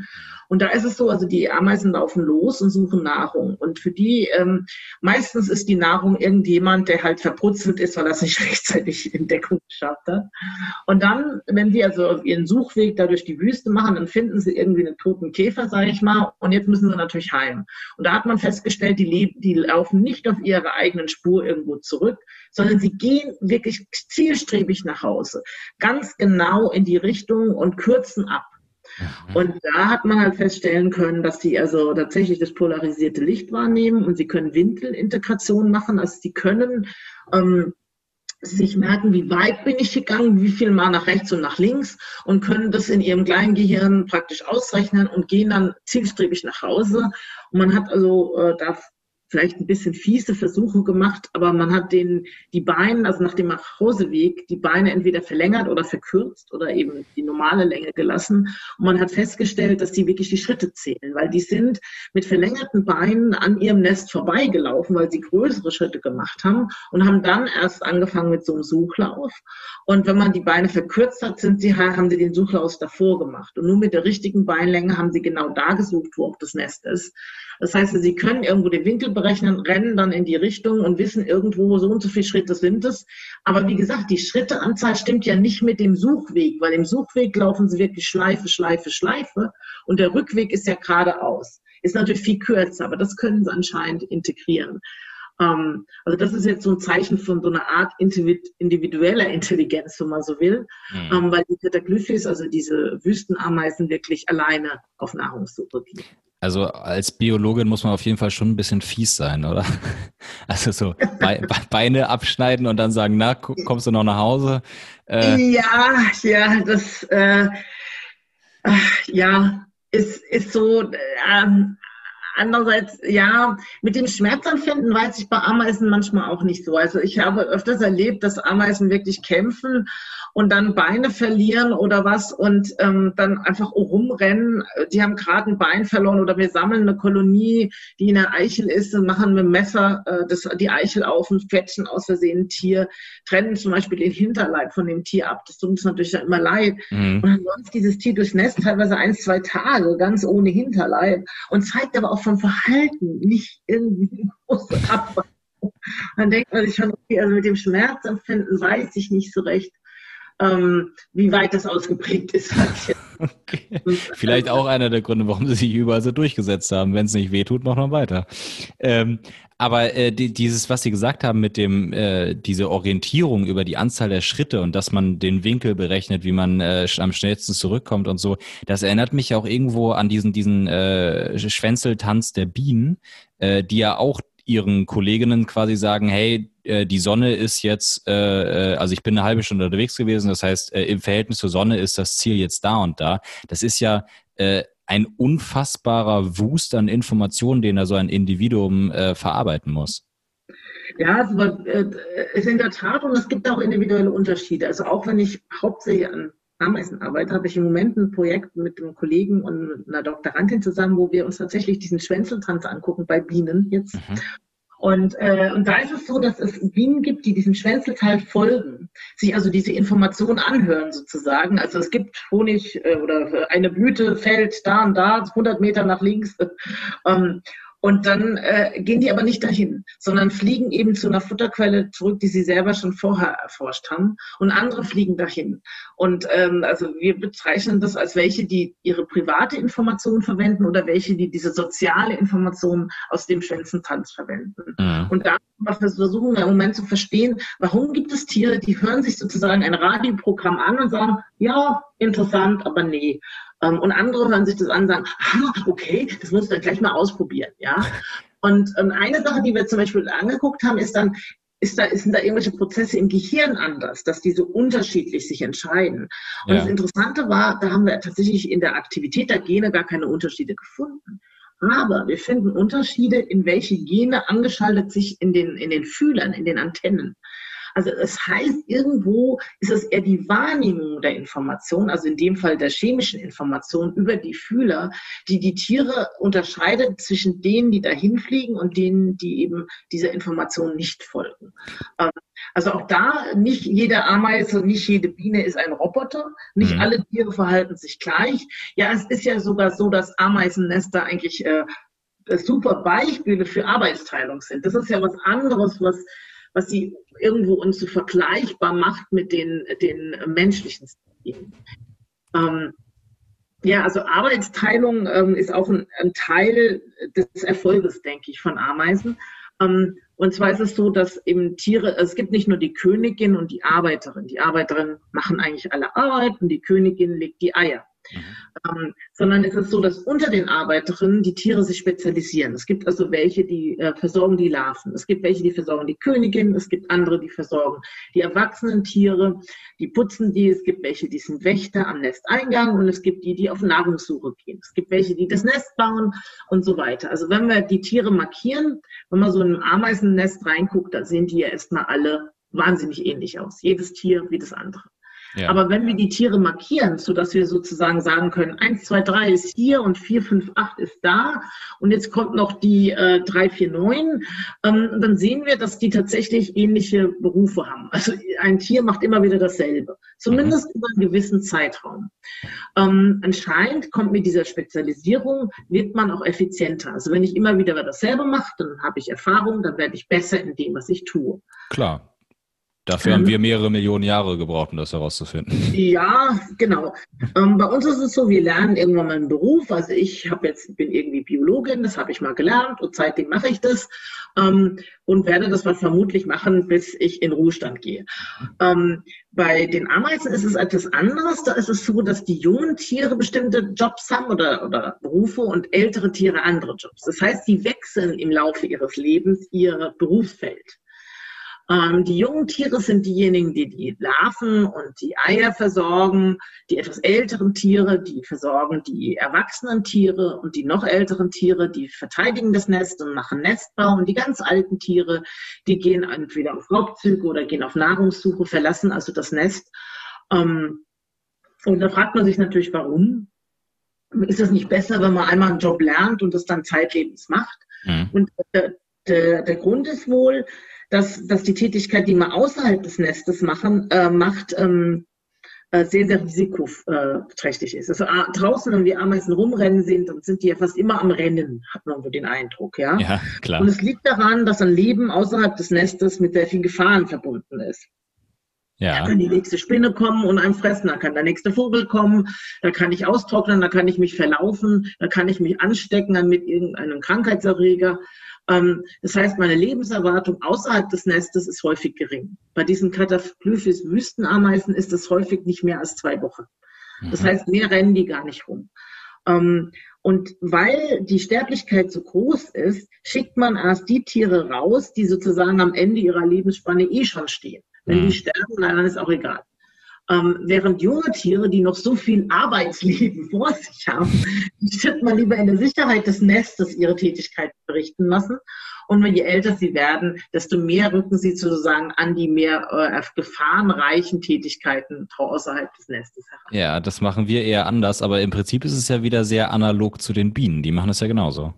Die Bienen machen das genauso. Genau das findet man tatsächlich bei allen sozialen Insekten, auch bei sozialen Wespen, auch bei Termiten. Das ist eine ganz typische, also es, es scheint einfach so zu sein, dadurch, dass die Sterblichkeit außerhalb des, der sozialen Gemeinschaft so groß ist, dass man wirklich die Tiere am besten schickt, die eh nicht mehr lang haben und die jungen Tiere einfach in der Sicherheit belässt. Es scheint einfach so viel mehr Gewinn an ähm, Arbeitskraft zu sein, dass das ist, was in, jeder, in jedem sozialen Insekt eigentlich stattfindet. Ähm, Was können wir daraus jetzt für uns lernen? Ja, das ist immer schwierig. Also ähm, vielleicht erstmal, ähm, die Ameisen sind nicht die besseren Menschen. Also es ist jetzt nicht so, dass wir hingehen können und sagen, oh, wenn Ameisen das so machen, dann sollten wir das vielleicht auch so machen. Die Natur ist nicht gut, die kann ganz schön fies sein und das ist auch nicht das Ziel der Natur, moralische Standards zu setzen. Das möchte ich erstmal ganz wichtig sagen. Nur weil wir Sklavenhalterei bei Ameisen finden, hat das keinerlei Begründung, dass wir das beim Menschen machen können oder sollen. Das ist erstmal ganz wichtig. Aber was wir schon merken, ist natürlich, dass also Wichtigkeit der Information, auch von korrekter Information. Also Fake News ist nichts für Ameisen. Mhm. Ja, ähm, man kann äh, dann, äh, dann Koordination. Ähm, wir finden bei Ameisen eigentlich ähm, eine sehr flache Hierarchie. Das ist vielleicht ein bisschen überraschend, weil viele natürlich sagen, naja, da gibt es die Ameisenkönigin und dann die Arbeiterin und vielleicht noch die Soldaten und so. Das klingt alles sehr martialisch, aber es ist mitnichten so, dass die Königin morgens sagt, hier Leutchen, alle auf zum Marsch, hier, ihr macht jetzt das und ihr macht das und ihr macht das. Sondern die Ameisen machen das unheimlich selbst organisiert. Die Königin kann man eigentlich eher wie so das, was ich der Eierstock des Nestes sehen, die legt halt die Eier, aber die macht ja nicht viel. Die Arbeiterinnen entscheiden eigentlich alles. Also das ist eher so eine Art anarchischer Staat, wenn man will. Ähm, eher und, anarchisch äh, oder eher basisdemokratisch? Ja, eben zum Teil auch basisdemokratisch. Das ist also gerade, wenn solche Entscheidungen gemacht werden, das sieht man bei Bienen, aber auch bei Ameisen, wenn es um Nest und so geht, da mhm. sieht man, dass die tatsächlich Abstimmungsverhalten zeigen. Also, dass dann ein, was ich, eine Ameise entdeckt, eine neue Nistgelegenheit, rennt zu den anderen zurück und sagt, hey Leutchen, ich habe da was entdeckt. Und dann führt sie eine andere Ameise in Tandemlauf, das ist bei diesen kleinen Temnothorax-Ameisen, in das neue Nest und sagt, na, was meinst du? Und, äh, und das Interessante ist, die versucht die nicht zu überzeugen, sondern die sagt einfach, guck doch mal selber. Und dann guckt die andere Ameise und sagt, äh, nee. Und dann war's das. Wenn aber die andere Ameise sagt, ja, doch, wäre doch vielleicht eine Verbesserung, sollten wir da umziehen, dann ist es so, dass sie zurückgeht und wieder im Tandemlauf eine andere Ameise dahin bringt. Und jede einzelne Ameise macht da ihre eigene Abschätzung, was sie meint. Ist es besser, ist es schlechter, soll man das machen, soll man es nicht machen? Wenn viele einzelne Ameisen sich überzeugen, also selber überzeugen, dass sie es gut finden, dann tun sie andere immer wieder hinholen. Und auf die Weise entsteht irgendwann in dieser neuen Nistgelegenheit eine gewisse Bevölkerung. Eben Tiere, die sich ja begeistert andere Tiere hergeschleppt haben. Mhm. Und wenn das so ist, dann, dann kippt es plötzlich. Ab irgendeinem Punkt sagen die, okay, anscheinend sind mindestens zwanzig Prozent von uns begeistert von diesen neuen Nistgelegenheiten, sonst wären ja nicht so viele hier. Mhm. Und dann gehen die zurück und dann der Rest wird dann nicht mehr gefragt. Dann wird einfach die Königin geschnappt, dann werden die Larven geschnappt, dann werden die anderen Arbeiterinnen geschnappt und dann wird alles umgetragen. Das Interessante ist, dass dieses Tragen eigentlich viel schneller geht als dieser blöde Tandemlauf. Dieser Tandemlauf ist, ist oh, dann führt die eine die andere, dann verlieren die sich. Also wenn man das beobachtet, dann denkt man manchmal, ihr seid effizient. Und es ja, ist auch immer nur okay. eine, die eine führen kann, ja? Es ist nicht, dass sie da alle im Gänsemarsch hintereinander herlaufen. Nee, also bei den Arten eben, das sind diese jetzt Temnothorax-Arten, ist das nicht so. Aber man, man sagt, das ist so eine Art äh, Quorum oder wie soll ich sagen, also eine gewisse Anzahl muss in dem neuen Nest sein und dann sagt man, okay, es sind genug Einzelentscheidungen, die dafür sprechen und dann ziehen wir rum. Und das findet man vergleichbar tatsächlich auch bei den Bienen, die, wenn die neue Nistgelegenheiten äh, suchen, dann machen die das ähnlich, die machen einen Schwänzeltanz und äh, dann folgen die auch dahin und auch da sind das die Summe aller Einzelentscheidungen. Also da ist das tatsächlich eher eine basisdemokratische Abstimmung. Ähm, das, es kommt also immer drauf an. Ähm, was aber, was ich einfach faszinierend finde, ist, dass es eben ähm, diese Selbstorganisation gibt ähm, und dass die Tiere sich unterscheiden in dem, auf welche Reize oder auf welche Arbeitssignale sie reagieren. So stellen wir uns das vor. Also junge Tiere haben eine geringe Hemmschwelle, ähm, auf eine Larve, die schreit, ich habe Hunger oder ich muss versorgt werden oder guckt sich mal jemand um mich, zu kümmern. Mhm. Während alte Tiere da eine hohe Hemmschwelle haben. Die würden die Tätigkeit machen, die können die die auch machen, aber In, dem, in den meisten Fällen ist es halt so, dass ein junges Tier schon beigesprungen ist und sich um die Larve kümmert. Mhm. Ähm, und je älter das Tier wird, desto geringer ist ihre Hemmschwelle, auf die Nahrungssuche zu gehen. Also wenn dann Hunger ist, dann sind es die alten Tiere, die sagen, naja, da muss halt jemand raus, dann machen wir das halt. Ja. Das heißt, die sind nicht festgelegt, sondern sie sind sehr, ähm, sie haben, äh, die Tiere haben nur unterschiedliche Schwellen, mit, äh, die, die erfüllt sein müssen, ähm, wo sie anfangen, was zu machen. Also jetzt, wenn einer zum Beispiel die, die Hauptaufgabe hat, das Nest äh, instand zu halten, dann gibt es Tiere, da muss also schon der halbe Decke eingebrochen sein, bevor das Tier sagt, naja, dann müssen wir jetzt mal hier die Decke reparieren. Während andere Tiere schon beim kleinsten noch sagen, oh, da muss ja nachgebessert werden und das sofort machen. Und diese Reizschwellen ändern sich und das heißt also, die Tiere sind nicht eingenordet und machen immer nur das, sondern sie machen das, was anfällt, aber haben trotzdem eine gewisse Spezialisierung. Mhm. Und ich muss ganz ehrlich sagen, wenn ich meine Arbeitsgruppe angucke, wenn das gut läuft, dann ist da neun genauso ähnlich. Es gibt natürlich, weil sich die technischen Mitarbeiter, die sich mit diesen ganzen technischen Geräten und den äh, wunderbar auskennen und die dann auch sehr schnell merken, okay, ich kann jetzt besonders gut Computer oder ich kann besonders gut diesen Gaschromatograph bedienen und andere sind super in der Molekulargenetik ähm, und die suchen sich dann automatisch irgendwie die Aufgaben, die in dem Bereich anfallen. Ja, ohne dass ich morgens hingehe und sage, du machst jetzt mal diese P C R und du gehst an den Gaschromatographen, sondern das läuft einfach unheimlich selbst organisiert. Und ähm, wenn also eine gemeinschaftliche Motivation da ist, dass man es gemeinschaftlich gut macht, und das ist natürlich in einem Ameisenstaat da, weil es ja letztendlich eine enge Familie ist.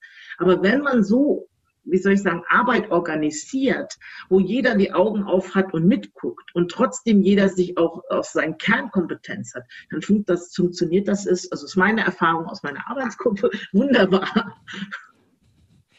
Das kenne ich auch so noch von Gruppenarbeiten aus dem Studium.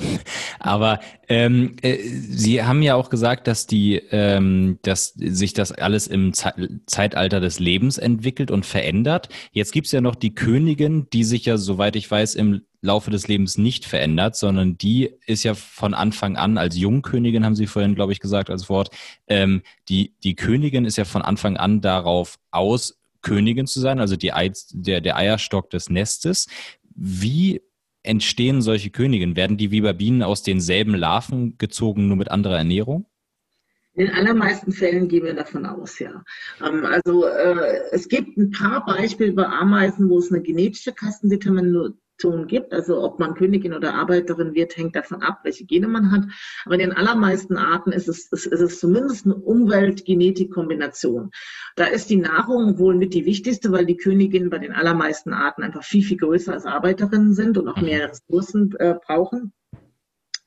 Ähm, und äh, Äh, teilweise ist es aber auch die Temperatur, also Larven, die zum Beispiel äh, die Königinnen müssen überwintern oder äh, Arbeiterinnen werden später im Jahr dann produziert, also da gibt es dann auch to- Temperatureinflüsse, ähm, aber das ist ein typisches Beispiel, was wir sagen, als phänotypische Plastizität, also der Phänotyp ist das Äußere von einem mhm. Tier, die Morphologie und das Verhalten. Das heißt, ich habe sozusagen in den Genen von Ameisen einen Bauplan drin, von einer Königin, einen Bauplan von einer Arbeiterin und wenn man es genau nimmt, eigentlich auch noch einen Bauplan von einem Männchen. Das ist, äh, und je nachdem, welche Gene praktisch aktiv werden in der Larvalentwicklung, entsteht das eine oder das andere. Also bei Männchen ist es ja so, dass die Eier äh, unbefruchtet sind. Ähm, und eigentlich ist es so, es gibt also einen, einen geschlechtsdeterminierenden Locus. Und da wird geguckt, sind da zwei verschiedene Genkopien, da einer von Mutter und einen vom Vater, die unterschiedlich sind. Leicht, dann entsteht daraus ein weibliches Tier. Wenn aber nur eins da ist, dann entsteht ein männliches Tier. Und das ist natürlich der Fall, wenn, das, äh, wenn kein Spermium dazugegeben wurde, dann sind ja nur, ist ja praktisch nur die Eizelle, also der halbe Chromosomensatz da und dann entwickelt sich das zu einem Männchen. Ja. Und das Männchen sieht ja ganz anders aus. Also bei vielen Arten, also was weiß ich, Treiberameisen, da hat man die Männchen gefunden, hat erstmal die als Wespen beschrieben und hat sie immer gefragt, Ähm, keine Ahnung, wo, wo sind denn da die Weibchen zu? Ähm, und ähm, äh, bei den, äh, die sind also häufig schwarz, haben äh, lange Antennen, die auch nicht so geknickt sind wie die normalen Arbeiterinnenantennen oder Königinnenantennen. Die haben einen großen ähm, Thorax, also der Mittelteil ist sehr stark, weil da sind die Flugmuskeln drin, die haben tolle Flügel. Und dann haben sie natürlich hinten ganz viele Spermien, die sie gerne weitergeben würden. Im Übrigen ist die Lebenserwartung der allermeisten Ameisenmännchen nach dem Hochzeitflug oder während des Hochzeitflugs, wenn sie also das Nest verlassen, zwei, drei, vielleicht vier Tage. Die Königinnen, mit denen sie sich paaren, können eben Jahrzehnte alt werden. Das ist also auch ein Wahnsinn, dass man überlegt, okay, bei den einen müssen ganz viele Reparaturgene angeschaltet werden, dass eben halt Ähm, äh, alles Mögliche, was kaputt geht, im Laufe des Lebens immer wieder repariert wird, damit die Königin so lang leben kann. Und bei den Männchen ist es so, naja, ihr seid für einen Hochzeitflug da und dann braucht euch eigentlich keiner mehr. Aber, aber sterben die Männchen von selbst wegen der, der angeschalteten Gene oder verhungern die, weil die selber nicht auf Nahrungssuche gehen können? Genau, also es ist eigentlich so, also vielfach haben die gar nicht im ausgeprägte Mandibel, dass die selber fressen können, groß. Die müssen ah. gefüttert werden. Also es ist so, die gehen halt auf diesen Hochzeitsflug und das ist meistens ja wie so, also einmal im Jahr. Es ist sehr synchronisiert, auch faszinierend, wie das funktioniert. Also was weiß ich, nach einem starken Sommerregen im August Ähm, ist es dann wirklich so, dass von allen Nestern die, Nest, äh, die Geschlechtstiere unruhig werden und auf den Hochzeitsflug gehen. Und, äh, und das ist auch noch typisch pro Art. Also manche Arten fliegen im Morgengrauen, andere eher gegen Mittag, andere eher abends. Und dann plötzlich fliegen ganze Schwärme von Männchen und Königinnen los. Und der Flug ist ja da, damit eben ähm, man keine Inzucht macht. Also so, dass sich Männchen und Königin von unterschiedlichen Nestern paaren. Ja. Weil Inzucht ist halt eher auch bei Ameisen nicht vorteilhaft. Und äh, dann ist es natürlich so, dass das Männchen erstmal ganz weit weggeflogen ist. Ich denke, es weiß auch gar nicht mehr, wo sein Zuhause ist. Ähm, es paart sich so viel es halt kann und dann fällt es mehr oder minder vom Himmel. Ja, und dann, ähm, also es ist einfach nicht ausgestattet für die Welt da draußen. Mhm. Ähm, Also äh, es kann nicht selber fressen. Ähm, es, äh, ja, also sein einziges Ziel ist wirklich, wo ist die Königin? Wie kann ich meine Spermien übergeben? Und das war's. Es gibt ein paar Ameisenarten, wo Männchen im Nest sich mit Schwestern oder nah verwandten Königinnen paaren. Da gibt es sogar bei Cardiocondula manchmal sogar territoriale Menschen, die innerhalb eines Nestes sozusagen ein Teilgebiet bewachen und jede Königin, die da schlüpft, begatten sie. Die leben dann auch teilweise ein paar Wochen.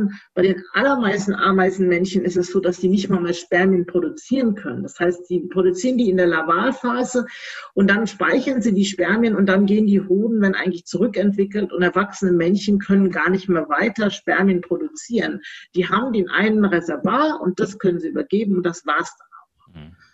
Und äh, bei diesen, die da im Nest sich verpaaren, da hat man das da tatsächlich, dass die, dass die ihre Hoden weiter behalten und die weiter Spermien produzieren können. Zumindest über ein paar Wochen. Die Langlebigkeit von Ameisenköniginnen erreichen die nie. Das heißt, das sind ja. dann aber auch Völker, wo pro äh, oder oder eine eine Art, wo pro äh, Volk, pro Nest dann mehrere Königinnen auch äh, Eier legen. Ähm, ja, ja, genau. Also da ist es äh, genau, da ist es so, dass die teilweise sich um Nestteilung vermehren. Also es gibt einige Ameisenarten, wo wir mehrere Königinnen im Nest haben. Ähm, dann kann es teilweise sein, dass die Königinnen sich entweder in oder in der Nähe des Nestes paaren und dann ins Mutternest zurückkommen oder da drin sich eben schon gepaart haben. Und das Nest vermehrt sich dann wirklich durch Teilung. Ja, also dass einfach die Hälfte weggeht. Es hat unter schwierigen Umweltbedingungen Vorteile, weil die, das höchste Risiko für ein Ameisennest ist eigentlich in der Gründungsphase. Also eine Königin, die ausfliegt, es variiert pro Art, da ist zwischen einer in hundert bis einer in zehntausend schafft es, erfolgreiche Nest zu gründen und wieder Jungköniginnen großzuziehen. Die aller, allermeisten werden entweder vom Vogel gefressen oder sie schaffen es zwar, die ersten Eier zu legen, aber dann kommt die Nachbarkolonie und raubt sie aus und bringt sie um. Oder was, was ich die verdursten, verhungern, keine Ahnung. Ähm, und das Problem ist eben, dass ja meistens, äh, sage ich mal, der Wald oder die Wiese gesättigt sind. Das sind ja schon überall Ameisenkolonien. Also dann eine neue aufmachen, dann muss ich erstmal irgendwie eine Nistgelegenheit finden und einen Platz haben, um mich dann mit den Konkurrenten irgendwie auseinanderzusetzen. Mhm. Ähm, das heißt also, das ist, ist, ist, schon, ist schon schwierig und da ist diese Nestteilung eben eine Möglichkeit gleich schon mit, also wenn das Nest einfach sich halbiert, dann sind ja gleich schon Arbeiterinnen da und die Königin hat sozusagen gleich ihren Hofstaat und kann gleich als Gruppe loslegen, ist ein Vorteil. Der Nachteil ist natürlich, wenn keine Hochzeitsflüge mehr stattfinden, dann ist man ja lokal eigentlich angewiesen auf diese Fußverbreitung. Also man kann ja. halt nicht nur, äh, das heißt also, wenn dann das Gebiet irgendwie Probleme hat, dann komme ich da auch nicht mehr weg. Und der Hochzeitsflug erlaubt natürlich auch mal eine Ausbreitung viel weiter. Ich, ja, ja ähm, da fliege ich, also vielleicht gar nicht, weil die so dolle Flieger sind, aber wenn da mal so ein Windzug kommt und so eine Königin ein paar hundert Kilometer oder was weiß ich weit mit nimmt, dann kann sie natürlich mal ein ganzes neues Gebiet besiedeln. Also ich schätze mal, meistens ist die Ausbreitung eher so ein paar hundert Meter hm. maximal. Ja. Kommt auf die Art natürlich an. Aber äh, wenn diese Königin jetzt, Sie haben gesagt, es gibt mehrere Faktoren, aber durchaus auch durch die Ernährung sehr, sehr viel älter werden kann als ihre Arbeiterinnen, Artgenossen, was auch immer, ähm, äh, gibt es da Forschungsansätze zu schauen, ob man da etwas auf uns übertragen könnte, ob man da lernen kann, wir haben von freie Radikale oder Ähnliches angesprochen, dass man da lernen kann, was, was es in unserem Körper gibt, was wir durch die Ernährung ansprechen können, um älter zu werden? Ja, also da gibt es im Moment schon sehr, sehr viele ähm, Kollegen und auch wir untersuchen letztendlich, was, welche Gene werden aktiv bei der Königin und bei der Arbeiterin und wie kann man das erklären, dass die diese außerordentlich lang, also für so ein kleines Insekt, das ist ja also bei vielen Arten, wo die Königin nicht größer ist als wie so eine kleine Fruchtfliege, die wir jetzt immer im Obst rumfliegen haben. Mhm. Und die können dann, was ich, zwanzig, dreißig Jahre leben. Dann steht man natürlich sagen, mein Gott, das ist ja Wahnsinn. Ja, ja ähm, Und da sind wir natürlich dran, weil Arbeiterinnen können häufig eben nur wenige Wochen bis wenige Jahre maximal leben. Und wir finden, dass also D N A-Reparatur ist zum Beispiel, das ist ein Projekt, wo wir im Moment eben die Genexpression, also die Aktivität von Genen, weil, wie gesagt, genetische Unterschiede gibt es ja nicht, aber es werden unterschiedliche Gene an- und ausgeschaltet. Mhm. Und wenn unterschiedliche Gene angeschaltet werden, dann werden unterschiedliche Proteine, letztendlich Eiweißstoffe, produziert. Und das können eben freie Radikalabfänger sein. Und das ist eine Sache, die wir tatsächlich finden, dass, dass da sehr stark investiert ist, dass Königinnen also verhindern können, dass entweder Antioxidantien entstehen oder die eben abgefangen werden. Dann ist es so, dass das D N A-Reparatur, also was bei uns jetzt zu Krebs zum Beispiel führen kann, sowas wird repariert. Also wenn wir schauen, welche Gene sind besonders aktiv bei Königinnen, das sind das D N A-Reparaturgene, die genau solche Sachen eben verhindern. Und dann sind das, das heißt also, das ist schon viel Forschung im Moment daran zu verstehen. Und das Spannende ist, bei den meisten äh, Tierarten ist es ja so, wenn ich unheimlich viel mich in die Fortpflanzung stürze, also ganz viele Nachkommen habe, und dann ist es so, dass ich kürzer lebe. Also ich muss mich entscheiden, Fortpflanzung oder lang leben. Ja. Bei Ameisen ist es ja so, dass die Königin beides können. Die können ja lang leben und viele Nachkommen haben. Und wir finden tatsächlich, wenn wir die Königin aus dem Nest entfernen, dass bei vielen Ameisen die Arbeiterinnen dann anfangen, Eier zu legen. Mhm. Und diese Arbeiterinnen leben dann länger. Also bei Ameisen ist sozusagen Fortpflanzung und langes Leben positiv gekoppelt. Und das ist ganz seltsam. Wie gesagt, bei den meisten Tieren ist das andersrum. Und äh, da schauen wir im Moment eben ganz genau hin und zu sagen, okay, was passiert denn dann? Ist es wirklich so, wenn ich die Ovarien, also die Eierstöcke anstoße, dass ich dann gleichzeitig anfange, meinen Körper besser zu reparieren und ähm, ähm, sozusagen auf die Weise dann diese freien Radikale abfange, die D N A repariere, ähm, Und, äh, und das äh, ist, ist also ganz spannend, sich das anzuschauen, ähm, was da verändert ist, weil also vielfach sind es halt Gene, wo wir Genkopien auch bei Menschen finden. Das sind natürlich leicht andere Varianten bei der Ameise, aber letztendlich das hat das Gen denselben Ursprung. Aber die Erklärung könnte ja, also eine, ein Faktor könnte ja auch durchaus sein, dass ja, sie arbeiten natürlich extrem hart, weil Kinder gebären ist, ist eine harte Aufgabe, aber sie haben halt die ganzen anderen Jobs äh, der anderen Ameisen nicht. Das heißt... Ich meine, Genau, sie legen nur Eier, sie, sie ja. arbeiten, äh, also sie müssen eigentlich mal Kinder gebären, sondern Eier legen. Mhm. Ähm, in der Tat ist es so, dass der Metabolismus von der Königin viel geringer ist als von den Arbeitern, mhm. der Grundstoffwechsel.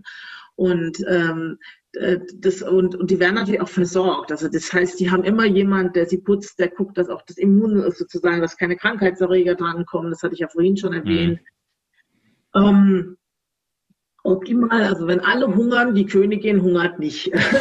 Die kriegt immer alles, weil natürlich, also gerade bei Arten, wo es nur eine Königin im Nest ist, wenn die tot ist, ist letztendlich ja auch die Kolonie mehr oder minder langfristig dem, dem Untergang geweiht. Ja.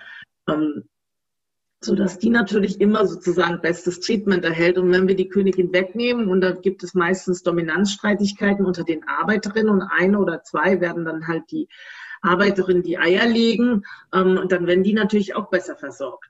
Mhm. Ähm, das heißt, also das ist schon wahr. Also es, also es kann eben auch sein, wobei eine bessere Nahrungsversorgung macht es ja nicht unbedingt. Also wir wissen ja, dass bei uns zumindest eine gute Nahrungsversorgung eben eher nicht lang le lebensverlängernd wirkt.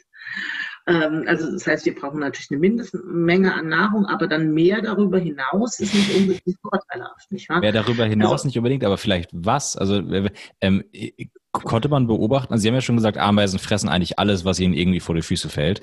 Ähm, aber äh, jetzt mal angenommen, wir haben einen Ameisenstaat, der nicht hungert, sondern äh, auswählen kann zwischen Gummibärchen, toten äh, Käfern und, und Blatt, Blättern oder was auch immer.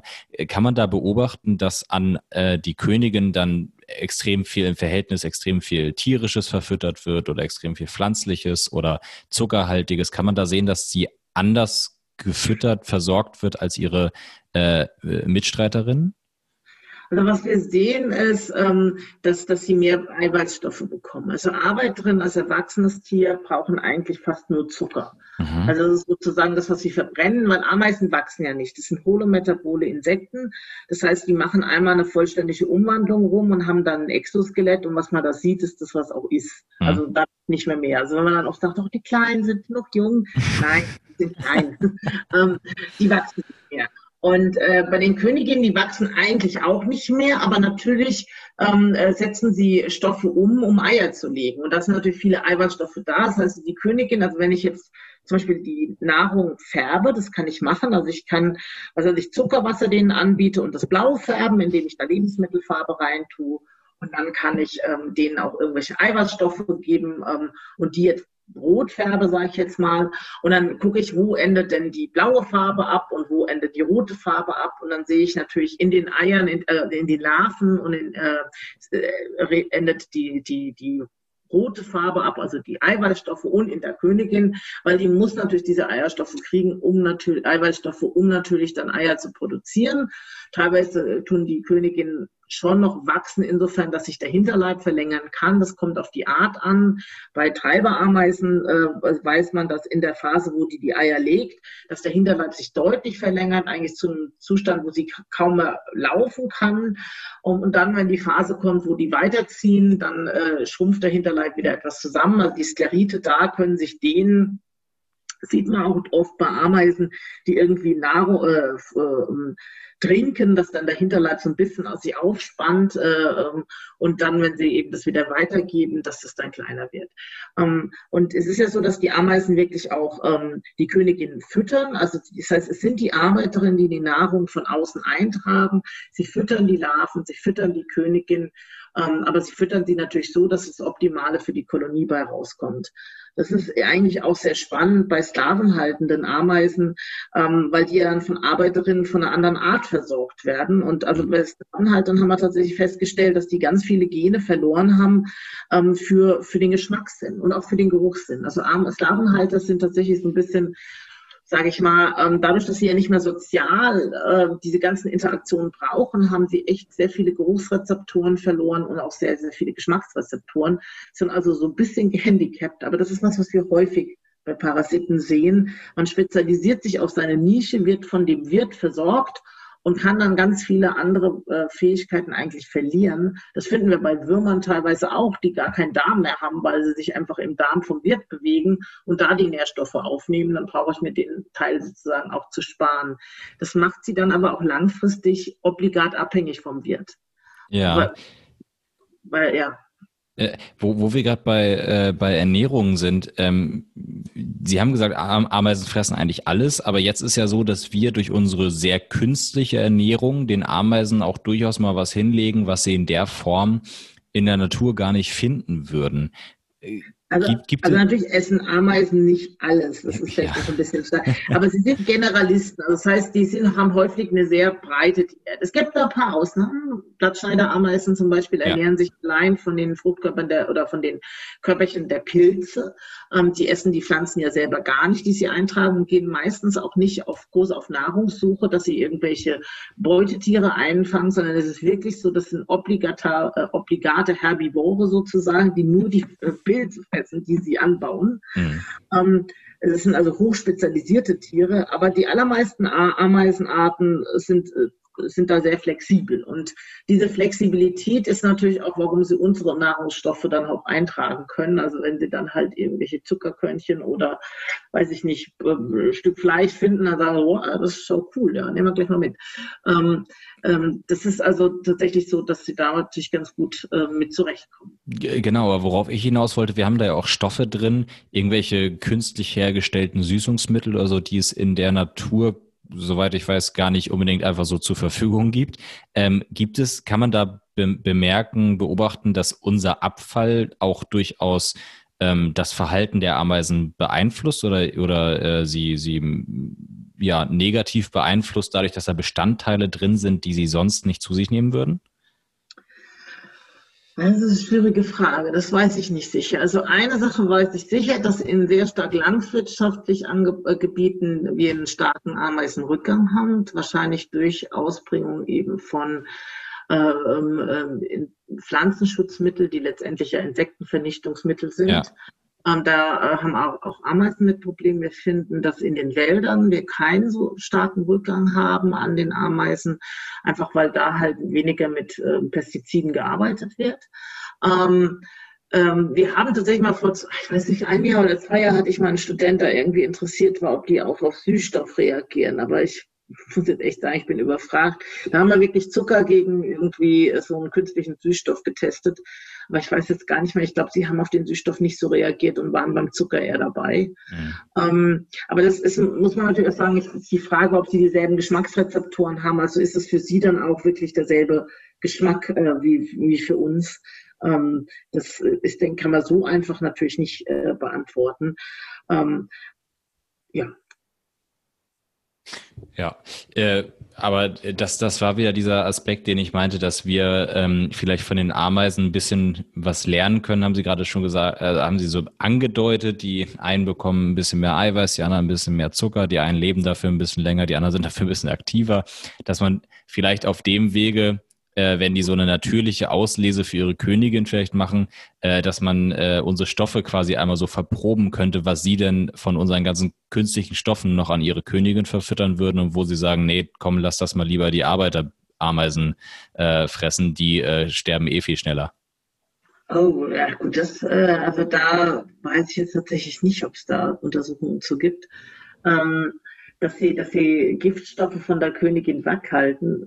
Könnte ich mir vorstellen. Also es ist auch sehr, wo, wo man es tatsächlich äh, ein bisschen untersucht hat, aber das ist jetzt nicht ganz vergleichbar, ähm, ist bei Blattschneiderameisen. Weil Blattschneiderameisen sammeln ja Blätter ein und verkleinern die und füttern die an den Pilz letztendlich. Und vom Pilz ernähren sie sich. Also es ist also so, dass die, es gibt aber Pflanzen, die haben sehr viel Sekundärmetabolite, also irgendwelche Bitterstoffe drin. was ähm, Und das mögt, der, mag der Pilz dann nicht. Dann geht es dem Pilz nicht gut. Mhm. Nun ist es jetzt so, dass die Ameisen die Pflanzen eintragen und selber ja erstmal gar nicht, also die, die draußen sammeln, sind ja nicht die, die das verfüttern an den Pilz. Das sind meistens kleinere, spezialisierte, praktisch Pilzgartenameisen. Und trotzdem muss da irgendwie die Information bei den Sammlern draußen ankommen. Hey Leutchen, das war jetzt nichts, ja. Die Pflanze, das mag unser Pilz nicht. Ähm, das heißt also, die Ameisen gehen tatsächlich auf Nahrungssuche, nicht nur für sich selber, sondern eben auch für ihre Brut, für ihren Pilz in dem Fall oder für die Königin. Und das ist schon interessant, wie das dann läuft, dass sie diese Information doch irgendwann mal kommt. Also man hat festgestellt, die gehen dann teilweise sozusagen auf den Abfallhaufen und gucken da, oh, da ist totes Pilzmaterial, hm, da ist anscheinend dieses Pflanzen. Material drin, okay, hm, vielleicht mal ja nicht mitbringen, ja. Ähm, äh, aber dieser Rückkopplungsprozess ist, ist ganz wichtig, auch in, in generell in Sozialstaaten, dass man ähm, das dann sozusagen, bei Bienen weiß man das eigentlich sehr gut, weil Bienen, äh, wenn die auf Nahrungssuche gehen, da können die ja eigentlich Nektar, da können die Pollen sammeln, dann können die auch teilweise Wasser sammeln, je nachdem. was so gerade im Bedarf ist. Und da sieht man halt, wenn die zurückkommen, sozusagen ihre Fracht abladen ähm, und sie haben eine Fracht dabei, die zum Beispiel nicht gerade interessant ist. Also stellen Sie vor, es ist so richtig heiß draußen mhm. und dann brauchen die Bienen meistens Wasser, um ihren Volk zu kühlen. Die verteilen das dann und fächeln dann mit ihren Flügeln und dann kühlt sich der Staat ideal. Und wenn dann so also eine Biene ankommt und sagt, hey, ich habe Pollen dabei, Jupidu, und dann sagen die, ja, nee, danke. Und das heißt, die steht dann die ganze Zeit da und versucht, irgendjemanden zu finden, der ihr den Pollen abnimmt. Oder eine andere kommt mit Nektar an und dann fliegt die wieder raus und sagt, okay, also Pollen war es wohl nicht. Ähm, jetzt gucke ich mal beim nächsten Mal, ob ich jetzt mal mit Nektar komme. Und wenn da auch keine Interesse ist, dann kommt sie vielleicht auf die Idee und sagt sich, hm, vielleicht sollte ich mal mit Wasser probieren. Und das wird ihr dann sozusagen aus ihren Mandibeln gerissen. Und sagt, ah, okay, das war's also. Und dann geht sie halt gezielt ein. Also diese, diese Rückkopplungsprozesse, ich bringe was an, guck, kommt das gut an oder nicht? Und wenn es nicht gut ankommt, dann mache ich mal was anderes. Und wenn es gut ankommt, naja, dann mache ich das gerade mal wieder, ja. Ähm, das ist halt sowas, wie auch so Ameisenstaaten unheimlich stark äh, funktionieren, ähm, äh, um eben dann auch so eine Balance, also dass man nicht immer das Falsche macht. Also wenn jetzt eine sagt, ich baue ein Nest, ich baue ein Nest, ich baue ein Nest, und dabei ist das gar nicht das, was im Moment nötig ist, ähm, dann macht das ja auch keinen Sinn. Und dazu muss es immer diese Feedback, also diese Rückkopplungsprozesse geben. Um, und die können dann eben äh, dazu führen, dass eben auch, auch die Energie oder die Arbeit in das Richtige investiert wird. Alles, alles so Mustererkennungsprozesse im Prinzip. Ja, ja, ähm, also auf jeden Fall, dass man immer für eine Tätigkeit eine, eine Rückmeldung bekommt, ja. Also dass nicht einer immer weiter schafft, ohne dass einer einem sagt, hier, ähm, n -n, ja, macht keinen Sinn. Und man hat also sehr stark diese Verstärkungsprozesse. Also wenn was positiv honoriert wird in gewisser Hinsicht, dann mache ich das weiter. Und wenn ich da irgendwie ein Signal bekomme, dass es entweder egal ist oder einfach nicht besonders doll ist, dann, dann, dann, dann wechsle ich zu was anderem. Mhm. Und das kann dann zu so komplexen Staaten eben dazu führen, dass man wirklich ganz gut reguliert das macht, was auch zu tun ist. Mhm. Ich meine, desto trotzdem finde ich es immer wieder faszinierend, also wenn ich mir so einen Blattschneider-Ameisenstaat angucke, der ja teilweise so groß sein kann wie so eine kleine Sporthalle, ähm, und also unterirdisch natürlich, und da gibt es Lüftungskanäle, wo Zuluft und Abluft und Temperatur, und dann gibt es Müllhalden, unterirdische, und Pilzzuchtkammern, und Und es gibt keinen Masterplan. Da gibt es keine Königin, die morgens ihren Bauplan rausholt und sagt, hey, da hinten, da könnten wir doch nochmal, was meint ihr da, vielleicht nochmal eine Müllhalde da drüben und hier nochmal eine, eine Kammer für die Larven. Äh, sondern das läuft selbst organisiert. Und, und das läuft halt viel mit Rückkopplungsprozessen. Also wenn, wenn also dann man irgendwo reingeht und das sind Tausende von Larven und man hat das Gefühl, oh Gott, hier ist ja Überfüllung, dann, dann ist einfach die Wahrscheinlichkeit, dass eine Ameise hingeht und eine weitere Kammer als Larvenkammer ausweist und entsprechend ausarbeitet, ähm, viel höher. Und dann, wenn die Larven halt rumgetragen haben, funktioniert das. Und ich denke, wenn solche Sozialstaaten, auch wie unser Staat Deutschland jetzt im Moment so funktionieren, dass sozusagen die Leute immer mitbekommen, okay, das funktioniert jetzt und das machen wir weiter und das geht jetzt nicht, dann lassen wir das. Dann geht das besser, als wenn einer mit dem Masterplan oben dasteht. Aber man hat natürlich die Erfordernis, dass, dass, dass sozusagen ein gemeinsames Interesse da ist, dass es gut läuft, ja. Und das hat man im Ameisenstaat natürlich mehr als bei uns in der Gesellschaft, weil das einfach nah verwandte Tiere sind. Das sind ja einfach ähm, Mutter und Töchter letztendlich, ja, oder Schwestern. Klar, und, und es gibt vielleicht auch schnellere Rückkopplungsprozesse. Also wenn man bei uns mal so äh, das äh, in, in Sachen Entscheidungen auf ganz Deutschland überträgt, in der Sachen Politik, dann gibt es halt alle vier Jahre mal einen Rückkopplungsprozess. Und das ist dann vielleicht schon ein bisschen zu spät, um die Weichen noch zurückzustellen. Ähm, aber äh, äh, absolut faszinierend. Frau Foitzik, ich habe Sie auch schon am Freitagabend anderthalb Stunden aufgehalten, sehe ich gerade. Also Sie sagen bitte, wenn ich äh, zu viele Fragen stelle, aber Sie haben gerade noch den physischen Aufbau des Nestes angesprochen und der kommt mir immer ein bisschen, äh, bisschen kurz, weil Sie haben schon angedeutet, dass der physische Aufbau so eines Ameisenstaates absolut faszinierend und, und extrem komplex ist. Können Sie uns da noch ein bisschen, bisschen so ein Bild zeichnen, aus was so ein, so ein Ameisennest alles besteht? Aus was für Räumen, aus was für äh, Aspekten? Es kommt wirklich sehr, sehr stark auf die Art an. Ich hatte ja erwähnt, das sind sechzehntausend Ameisenarten. Das ist also kein Witz. Die haben sehr, sehr unterschiedliche Nester. Also wir haben Ameisen, die in einer Eiche leben, wo wir eigentlich nicht wahnsinnig viel Struktur erkennen im Nest.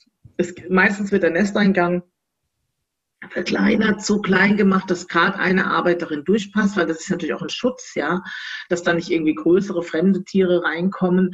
Aber ansonsten gibt es da in dieser äh, ausgehöhlten Eichel eigentlich nicht sehr viel Neststruktur. Dann gibt es natürlich unsere Waldameisennester, die ja unterirdische Kammern haben, aber auch im oberen Bereich eben ähm, diese, diese Nadeln oder äh, und kleine Stöckchen aufgehäuft hat. Und da finden wir zum Beispiel, dass es eine starke Temperaturregulation ist. Ameisen sind ja in ihrer Entwicklung und Aktivität temperaturabhängig. Das heißt, im Winter sind die sehr, sehr inaktiv. Und wenn also die Waldameisen zum, zum Beispiel im Frühling ihre Nachkommen großziehen, innerhalb von wenigen Wochen, und da ist es so, dass man wirklich sehen, es ist ein sonniger Tag, da werden die Larven fast unter die Oberfläche von dieser ähm, Streu ge, ge, ge transportiert, damit die sich schnell entwickeln durch die Wärme der Sonne letztendlich. Und wenn es dann Abend wird, dann werden sie wieder runtergeschafft. Das heißt, auch da sehen wir halt, dass sie sehr flexibel damit rumgehen. Die Blattschneiderameisennester habe ich ja schon beschrieben. Da gibt es eben diese Zuchtkammern, wo die Temperatur eben auch hochgehalten werden muss. Da muss man drauf schauen, dass das, der Kohlendioxidgehalt nicht so hoch wird. Es muss also Lüftungskanäle geben, die das, dieses Kohlendioxid, das C O zwei ableiten und äh, auch Sauerstoff zuleiten. Ähm, äh, es gibt keinen Bauplan, aber es ist natürlich so, wenn ich irgendwo anfange, an einem Kanal rumzubauen, dann ist es natürlich sinnvoll, den Kanal weiterzubauen und nicht irgendwo einfach äh, zuzumachen. Ähm, dann gibt es vielleicht ganz spannend, das sind die ähm, die Ökophylla, die ähm, Ameisen, die in den ähm, Weberameisen, die in den äh, tropischen Regenwäldern vorkommen, in Afrika und Südostasien. Und äh, die bauen tatsächlich ihre Nester aus Blättern. Und da ist es so, dass sie so Ketten machen. Also die können wirklich, also die sagen, okay, ich will jetzt, ein, ein, ein, es sieht dann aus gegen Ende wie so, was weiß ich, ein, ein Tennisball oder wenn es noch größer kommt, teilweise sogar wie ein kleinerer, weiß ich nicht, äh, ähm, Basketball ist schon fast wieder so groß, also jedenfalls ziehen die Blätter zusammen und die Larven, wenn die sich verpuppen müssen, machen da so eine Siliko, äh, die, ja, produzieren eine Seide, die einen Kokon machen kann. Und die Ameisen machen sich das zunutze, indem dann eine Ameise diese Larve hält, die dann eben dieses Seidensekret ab, abgibt und dann fangen die an, Blätter zusammenzuweben. Und darum Weberameisen. Das heißt, die haben hoch oben in den Bäumen letztendlich so, so hängende Gärten und die sind extrem territorial, die Weberameisen.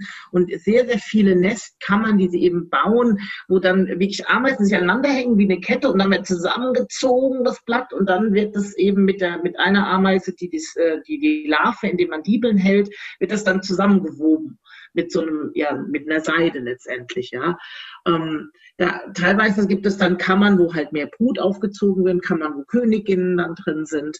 Ähm, äh, bei den äh, Ernteameisen gibt es Kammern, wo eben dann die Körner, also die Ernteameisen sammeln Saatkörner ein, die dann da ähm, auch gehalten werden. Da muss man natürlich gucken, dass äh, die Luftfeuchte nicht zu hoch ist, nicht, dass die dann keimen. Ähm, generell werden die Ameisennester eigentlich immer mit antifungiziden Substanzen behandelt. Wir sehen das sehr schön auch bei uns im Labor. Wo, wo die Ameisen selber sind, wachsen keinerlei Mikropilze, aber da, wo die Ameisen nicht sind, an den Rändern, da sehen wir häufig, dass es dann verschimmelt oder eben verpilzt. Ähm, sie halten es auch teilweise bakterienarm, ich sage jetzt mal nicht frei. ähm, ähm, also auch da wird natürlich im Nest, äh, im Nestbau äh, ähm, viel gemacht, aber wie gesagt, es kommt sehr auf die Ameisenart an. Es gibt welche, die auf Bäumen leben, die sind sehr trockenresistent, weil da ist wenig Wasser. Andere gehen in den Boden, teilweise tief, teilweise nur direkt unter den ersten Steinen.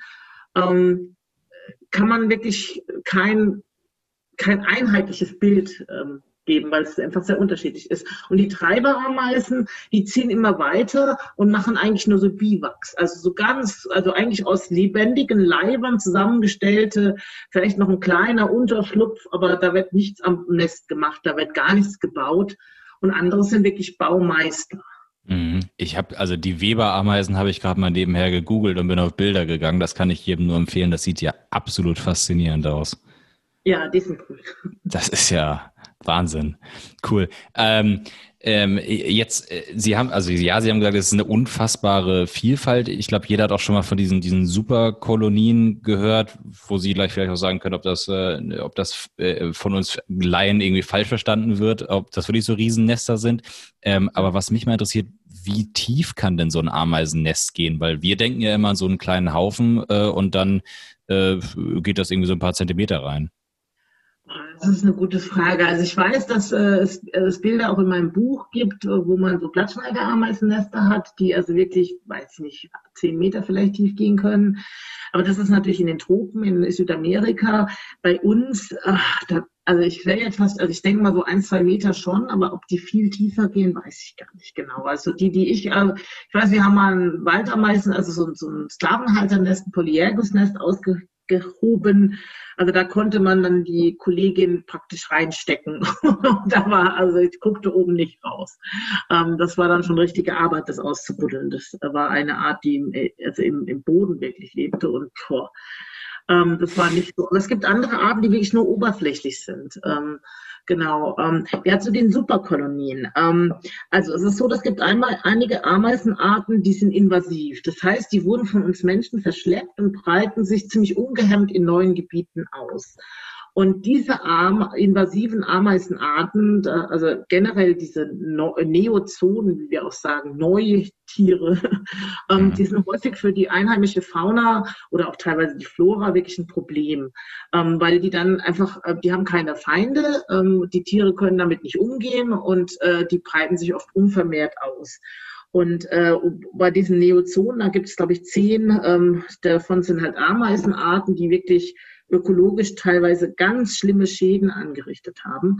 Ähm, meistens ist es so, dass wir, Arme, wir Menschen halt irgendwie, ähm, weiß ich nicht, eine Topfpflanze aus dem Mittelmeergebiet nehmen und in der Pflanze unten im Erdreich sitzt halt eben eine Königin und die schleppen wir jetzt mit der Pflanze zu uns ja. und dann fängt die an, sich zu vermehren. Und äh, diese invasiven Arten, ähm, die zeigen ähm, keine Koloniegrenzen. Ich hatte ja vorhin erwähnt, dass der Ameisen schlimmster Feind die nächste Ameise ist. Ähm, Aber hier ist es halt so, dass äh, die Nachbarnester eben nicht aggressiv zueinander sind. Und meistens kommt es daher, dass die auf wenige Gründungsnester zurückzuführen ist und alle einen sehr einheitlichen Geruch haben. Das heißt, jedes Nest verhält sich eigentlich mit dem nächsten Nest, als gehört es zu, zusammen. Das heißt, Arbeiterinnen können da rein und da raus und das nächste rein und die Königin kann rüberlaufen. Alles kein Problem. Und äh, weil diese Territorialstreitigkeiten wegfallen, haben die natürlich einen riesen Vorteil. Ja? Die anderen Ameisen halten sich sozusagen gegenseitig in Schach und die, kein Problem. Ähm, und häufig aber auch, weil ihre Räuber oder Parasiten zurückgeblieben sind, also in Argentinien zum Beispiel bei der argentinischen Ameise.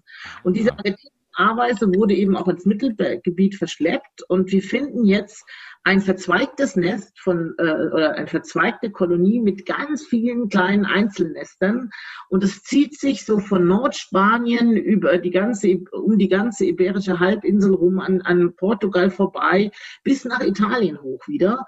Und, und tatsächlich können sie in Italien mehr oder minder eine Ameise nehmen und dann rüberfahren nach Spanien und da reintun und dann wird die angenommen.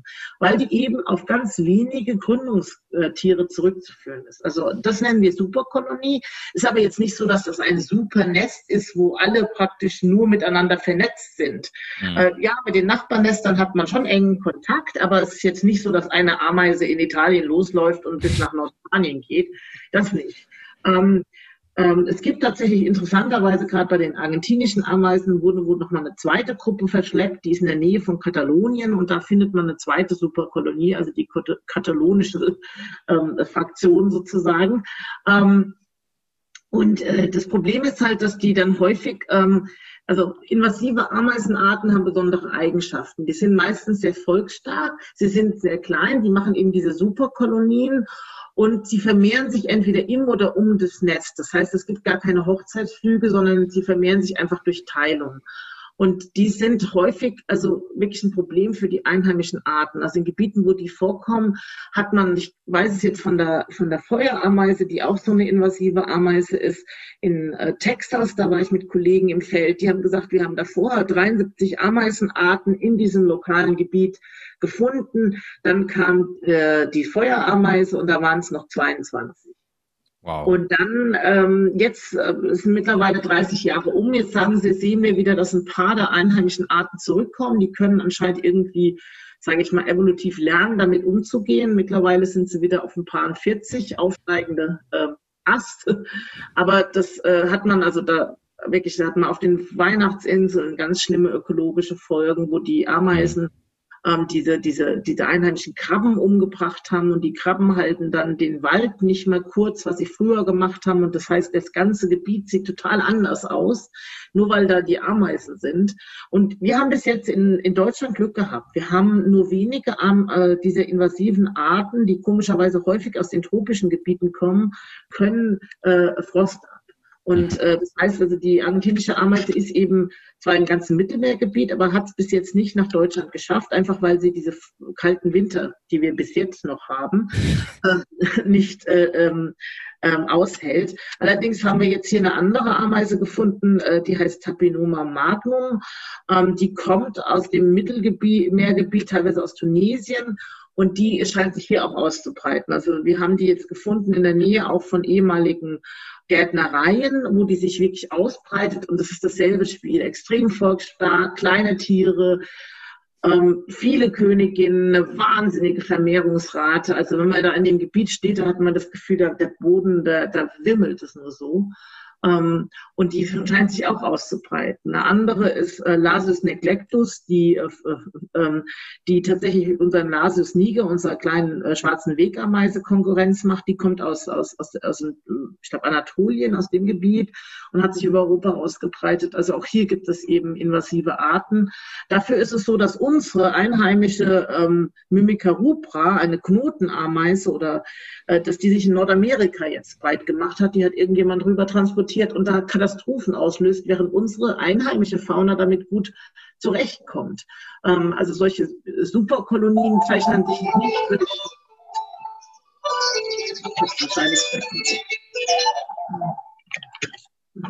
Das sind wahrscheinlich meine Mitarbeiter wieder. Ja, zu lang dabei sozusagen. Aber also ja, invasive Arten äh, an sich sind, sind absolut faszinierend, und ich glaube, äh, man viele denken gar nicht darüber nach, was man damit auslöst. Es gibt ja auch die, die sehr bekannten Beispiele äh, in, in Florida, wo dann irgendwelche Idioten eine nicht heimische Schlange ausgesetzt haben, äh, die da jetzt alle heimischen Schlangen und, und ganz viele heimische Arten ausgerottet ja. hat. Ähm, ja, das ist ein ökologisches Problem. Das ist ja. ein ökologisches Desaster. Und äh, jetzt mag, mögen ja viele sagen, ja, wenn hier eine Ameise ist und die wird durch eine andere Ameise ersetzt, was soll mich das interessieren? Äh, aber einerseits ist es ja einmal biologische Vielfalt. Wir haben ja schon darüber gesprochen, ja. dass man a- einige anfälliger sind für Krankheiten als andere ähm, oder ja. für gewisse Krankheiten. Dann aber auch, was Sie gesagt haben, dass eine neue Ameisenart dafür sorgt, dass das Krabben aussterben. Das heißt, dass es ja auch zwischen den Spezies einen Effekt hat.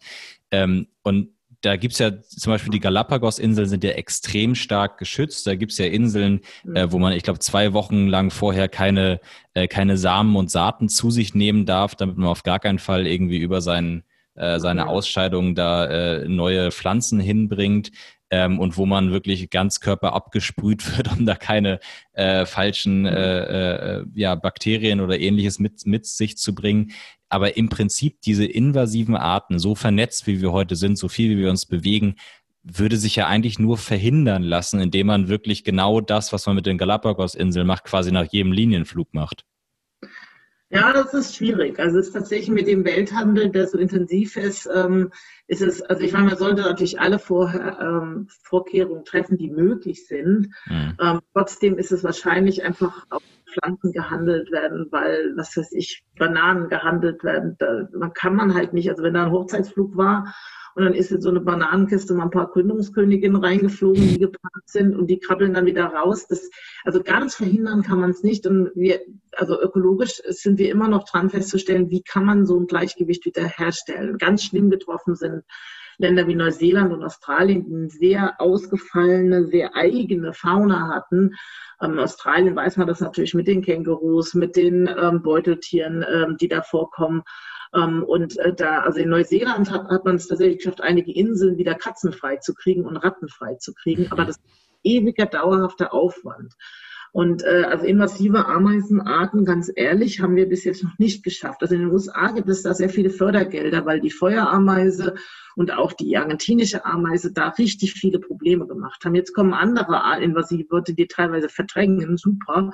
Ähm, aber man hat da noch nicht sehr viele Erfolge. Es scheint einfach, also wenn die Fläche, mit einer Fläche mal sind, ist es einfach ganz schwierig, die wieder einzudämmen. Ähm, es ist so, dass diese Superkolonien meines Erachtens langfristig evolutiv wahrscheinlich nicht stabil sind. Weil es ist ja so, dass da ganz viele Königinnen leben und ganz viele Arbeiterinnen und die Verwandtschaft der Tiere untereinander ist meistens, also ja, also da, also da es ja keine einzelnen Nester gibt, sind die alle praktisch irgendwie ähnlich oder sie sind alle unterschiedlich, aber praktisch es gibt keine Unterschiede. Äh, ich weiß nicht, wie ich es anders benenne. nennen kann.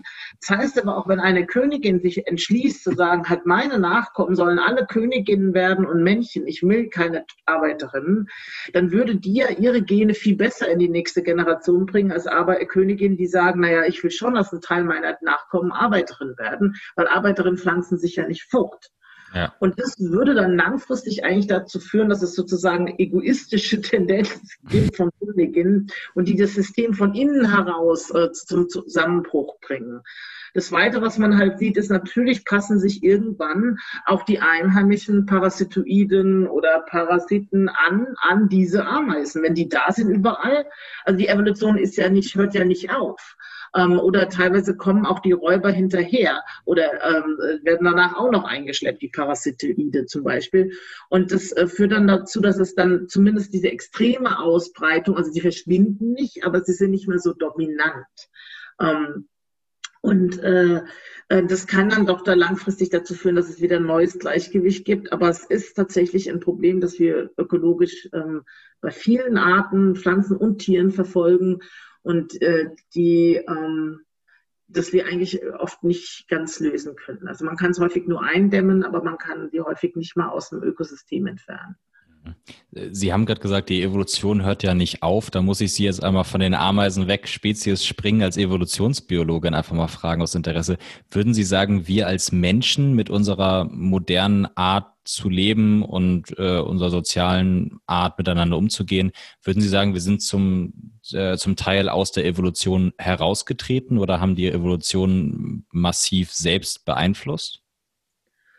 Naja, beeinflusst haben wir natürlich die Evolution insofern, dass wir die Ökosysteme verändern, weil in dem Moment, wo man praktisch andere, was weiß ich, die, die, allein der Klimawandel, ja, also wie viele Arten müssen sich jetzt an veränderte Umweltbedingungen anpassen, die wir erzeugt haben. Mhm. Ähm, das, natürlich, also äh, das machen wir auf jeden Fall. Ähm, Die Frage war aber, hat sich die Evolution bei uns aufgehört? Nein, Evolution hört nie aus, was ein genereller Prozess ist.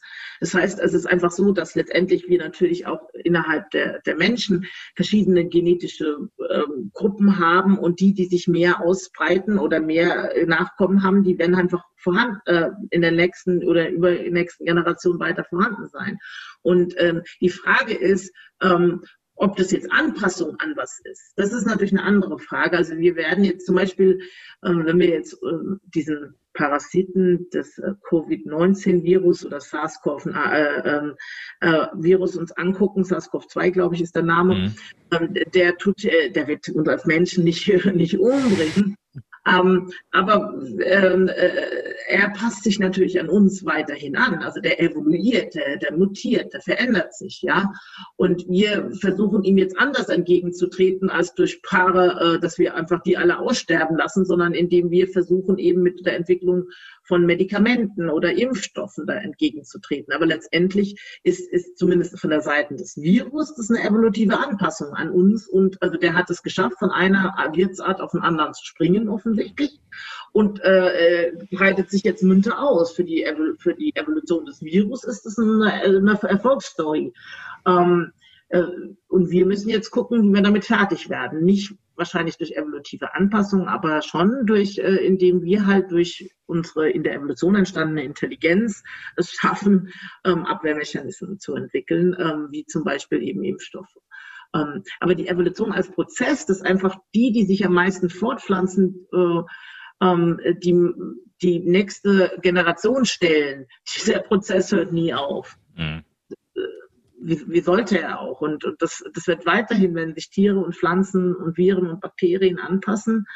Ähm, bei uns ist halt die Frage, wer, was bedingt, wie viel äh, Nachkommen jemand hat. Aber dass zum Beispiel Prozesse wie die sexuelle Selektion, also die Partnerwahl, dass, was weiß ich, Männer, die es schaffen, mehr Ressourcen an sich zu binden, es vielleicht schaffen, mehr und schönere, was ich, mehr Kinder zu bekommen, indem sie, was ich, zwei, drei Ehen hintereinander haben. Das kann immer noch passieren, ja.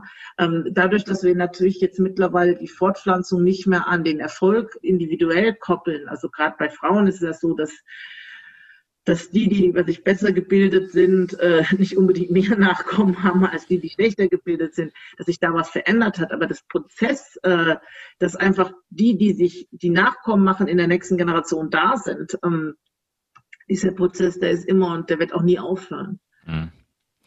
Dann, Frau äh, äh, Foitzik, lassen Sie, bevor ich am Ende nochmal Werbung für Ihr Buch mache, machen Sie doch mal Werbung für Ihren Lehrstuhl. Erzählen Sie uns doch mal, warum sollte jetzt ein junger, motivierter Mensch sich sagen, Mensch, ich, also nicht nur, dass ich Ameisen total faszinierend finde, was hoffentlich jeder spätestens nach diesem Gespräch sagt, äh, aber ich möchte auch in die Feldforschung und in die theoretische Forschung.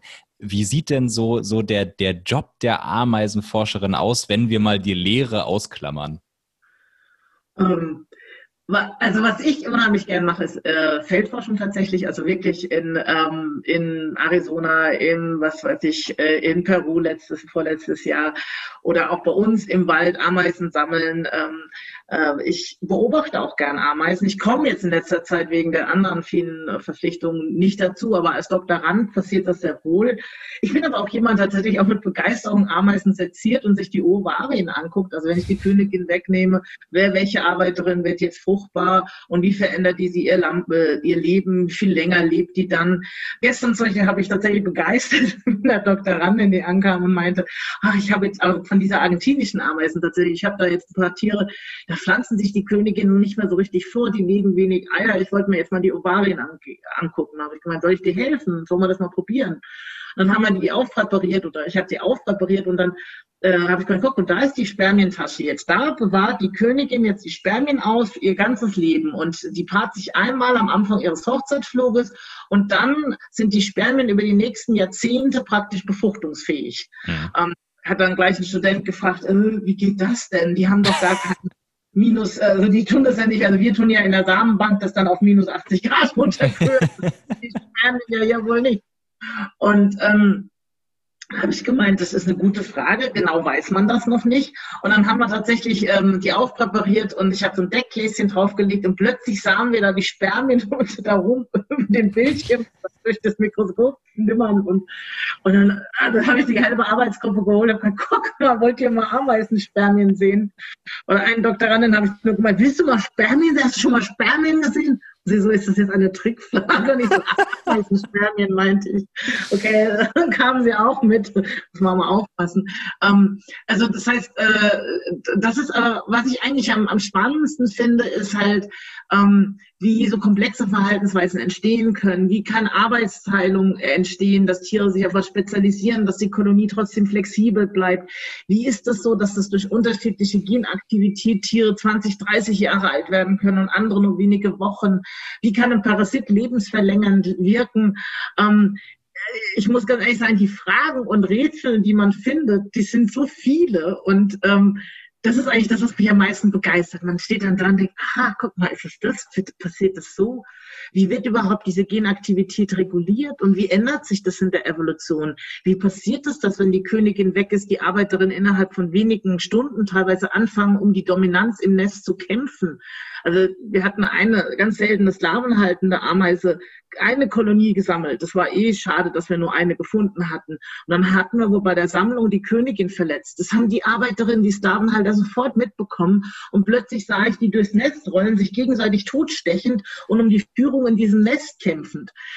Also keine Ahnung.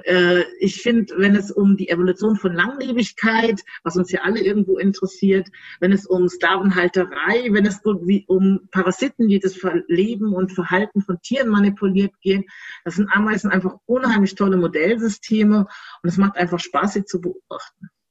Also man hört Ihnen die Faszination auch nach all den Jahren, die Sie schon forschen, definitiv noch an. Äh, lassen Sie mich noch eine abschließende Frage stellen, die, äh, glaube ich, jetzt alle haben.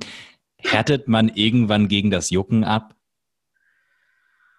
Die kleinen Temnothorax-Ameisen, die kommen gar nicht durch die Haut durch, wenn sie stechen. Man muss sich nur gucken, welche Ameisen man anguckt. Aber ganz ehrlich, ähm, jetzt, wir waren in Peru vor zwei Jahren und äh, da habe ich ein Ameisennest in so einem Baumstumpf gefunden, da haben wir uns das angeguckt und was ich nicht mitbekommen hatte, ist, dass unbemerkt so ein Treiberameisennest vorbeizog. Also erst, dass die durch meine Gummistiefel hochgekommen sind und anfingen, mich zu stechen. Ich gedacht, oh mein Gott. Aber das ist in dem Moment vergisst man das. Also auch die ganzen, ja, dann gibt's mal halt, was ich in Malaysia, irgendwelche Brutegel, die auch im Land leben. Das ist in dem Moment dann nicht so doll, aber es ist einfach... Also ich vermisse dieses Jahr, trotz wegen der Pandemie sind halt viele Forschungsreisen nicht möglich, genau das. Diese Forschungsreisen, klar ist das immer ein bisschen primitiv im Feld, aber es ist einfach ähm, immer wieder ein neuer Tag, immer wieder was Neues, was man lernt und das äh, oder was man einfach erlebt. Ähm, ja, also ich kann nur jedem empfehlen, der Spaß an der Forschung hat oder an der Neugierde. Neugierde einfach zu verstehen, was passiert da draußen? Und ähm, das ist einfach ein tolles Leben. Das glaube ich Ihnen sofort. Also, das Buch heißt Weltmacht auf sechs Beinen, das verborgene Leben der Ameisen, erschienen im Rowohlt Verlag. Äh, und ich glaube, das Gespräch heute hat ganz vielen, ganz viel Lust darauf gemacht, das Buch zu lesen. Frau Foitzik, Ihnen ganz herzlichen Dank äh, für die inzwischen ganzen zwei Stunden, die wir uns über Ameisen oh unterhalten haben. Also okay. ich kann ja. mich, äh, ich, ich bleibe dabei, entschuldigen Sie, Herr Menzel, ich bleibe dabei, ich finde Ameisen immer noch faszinierender als Bienen, aber es ist schon ein verdammt harter Kampf, weil beide echt, echt spannend sind. Okay, vielen Dank.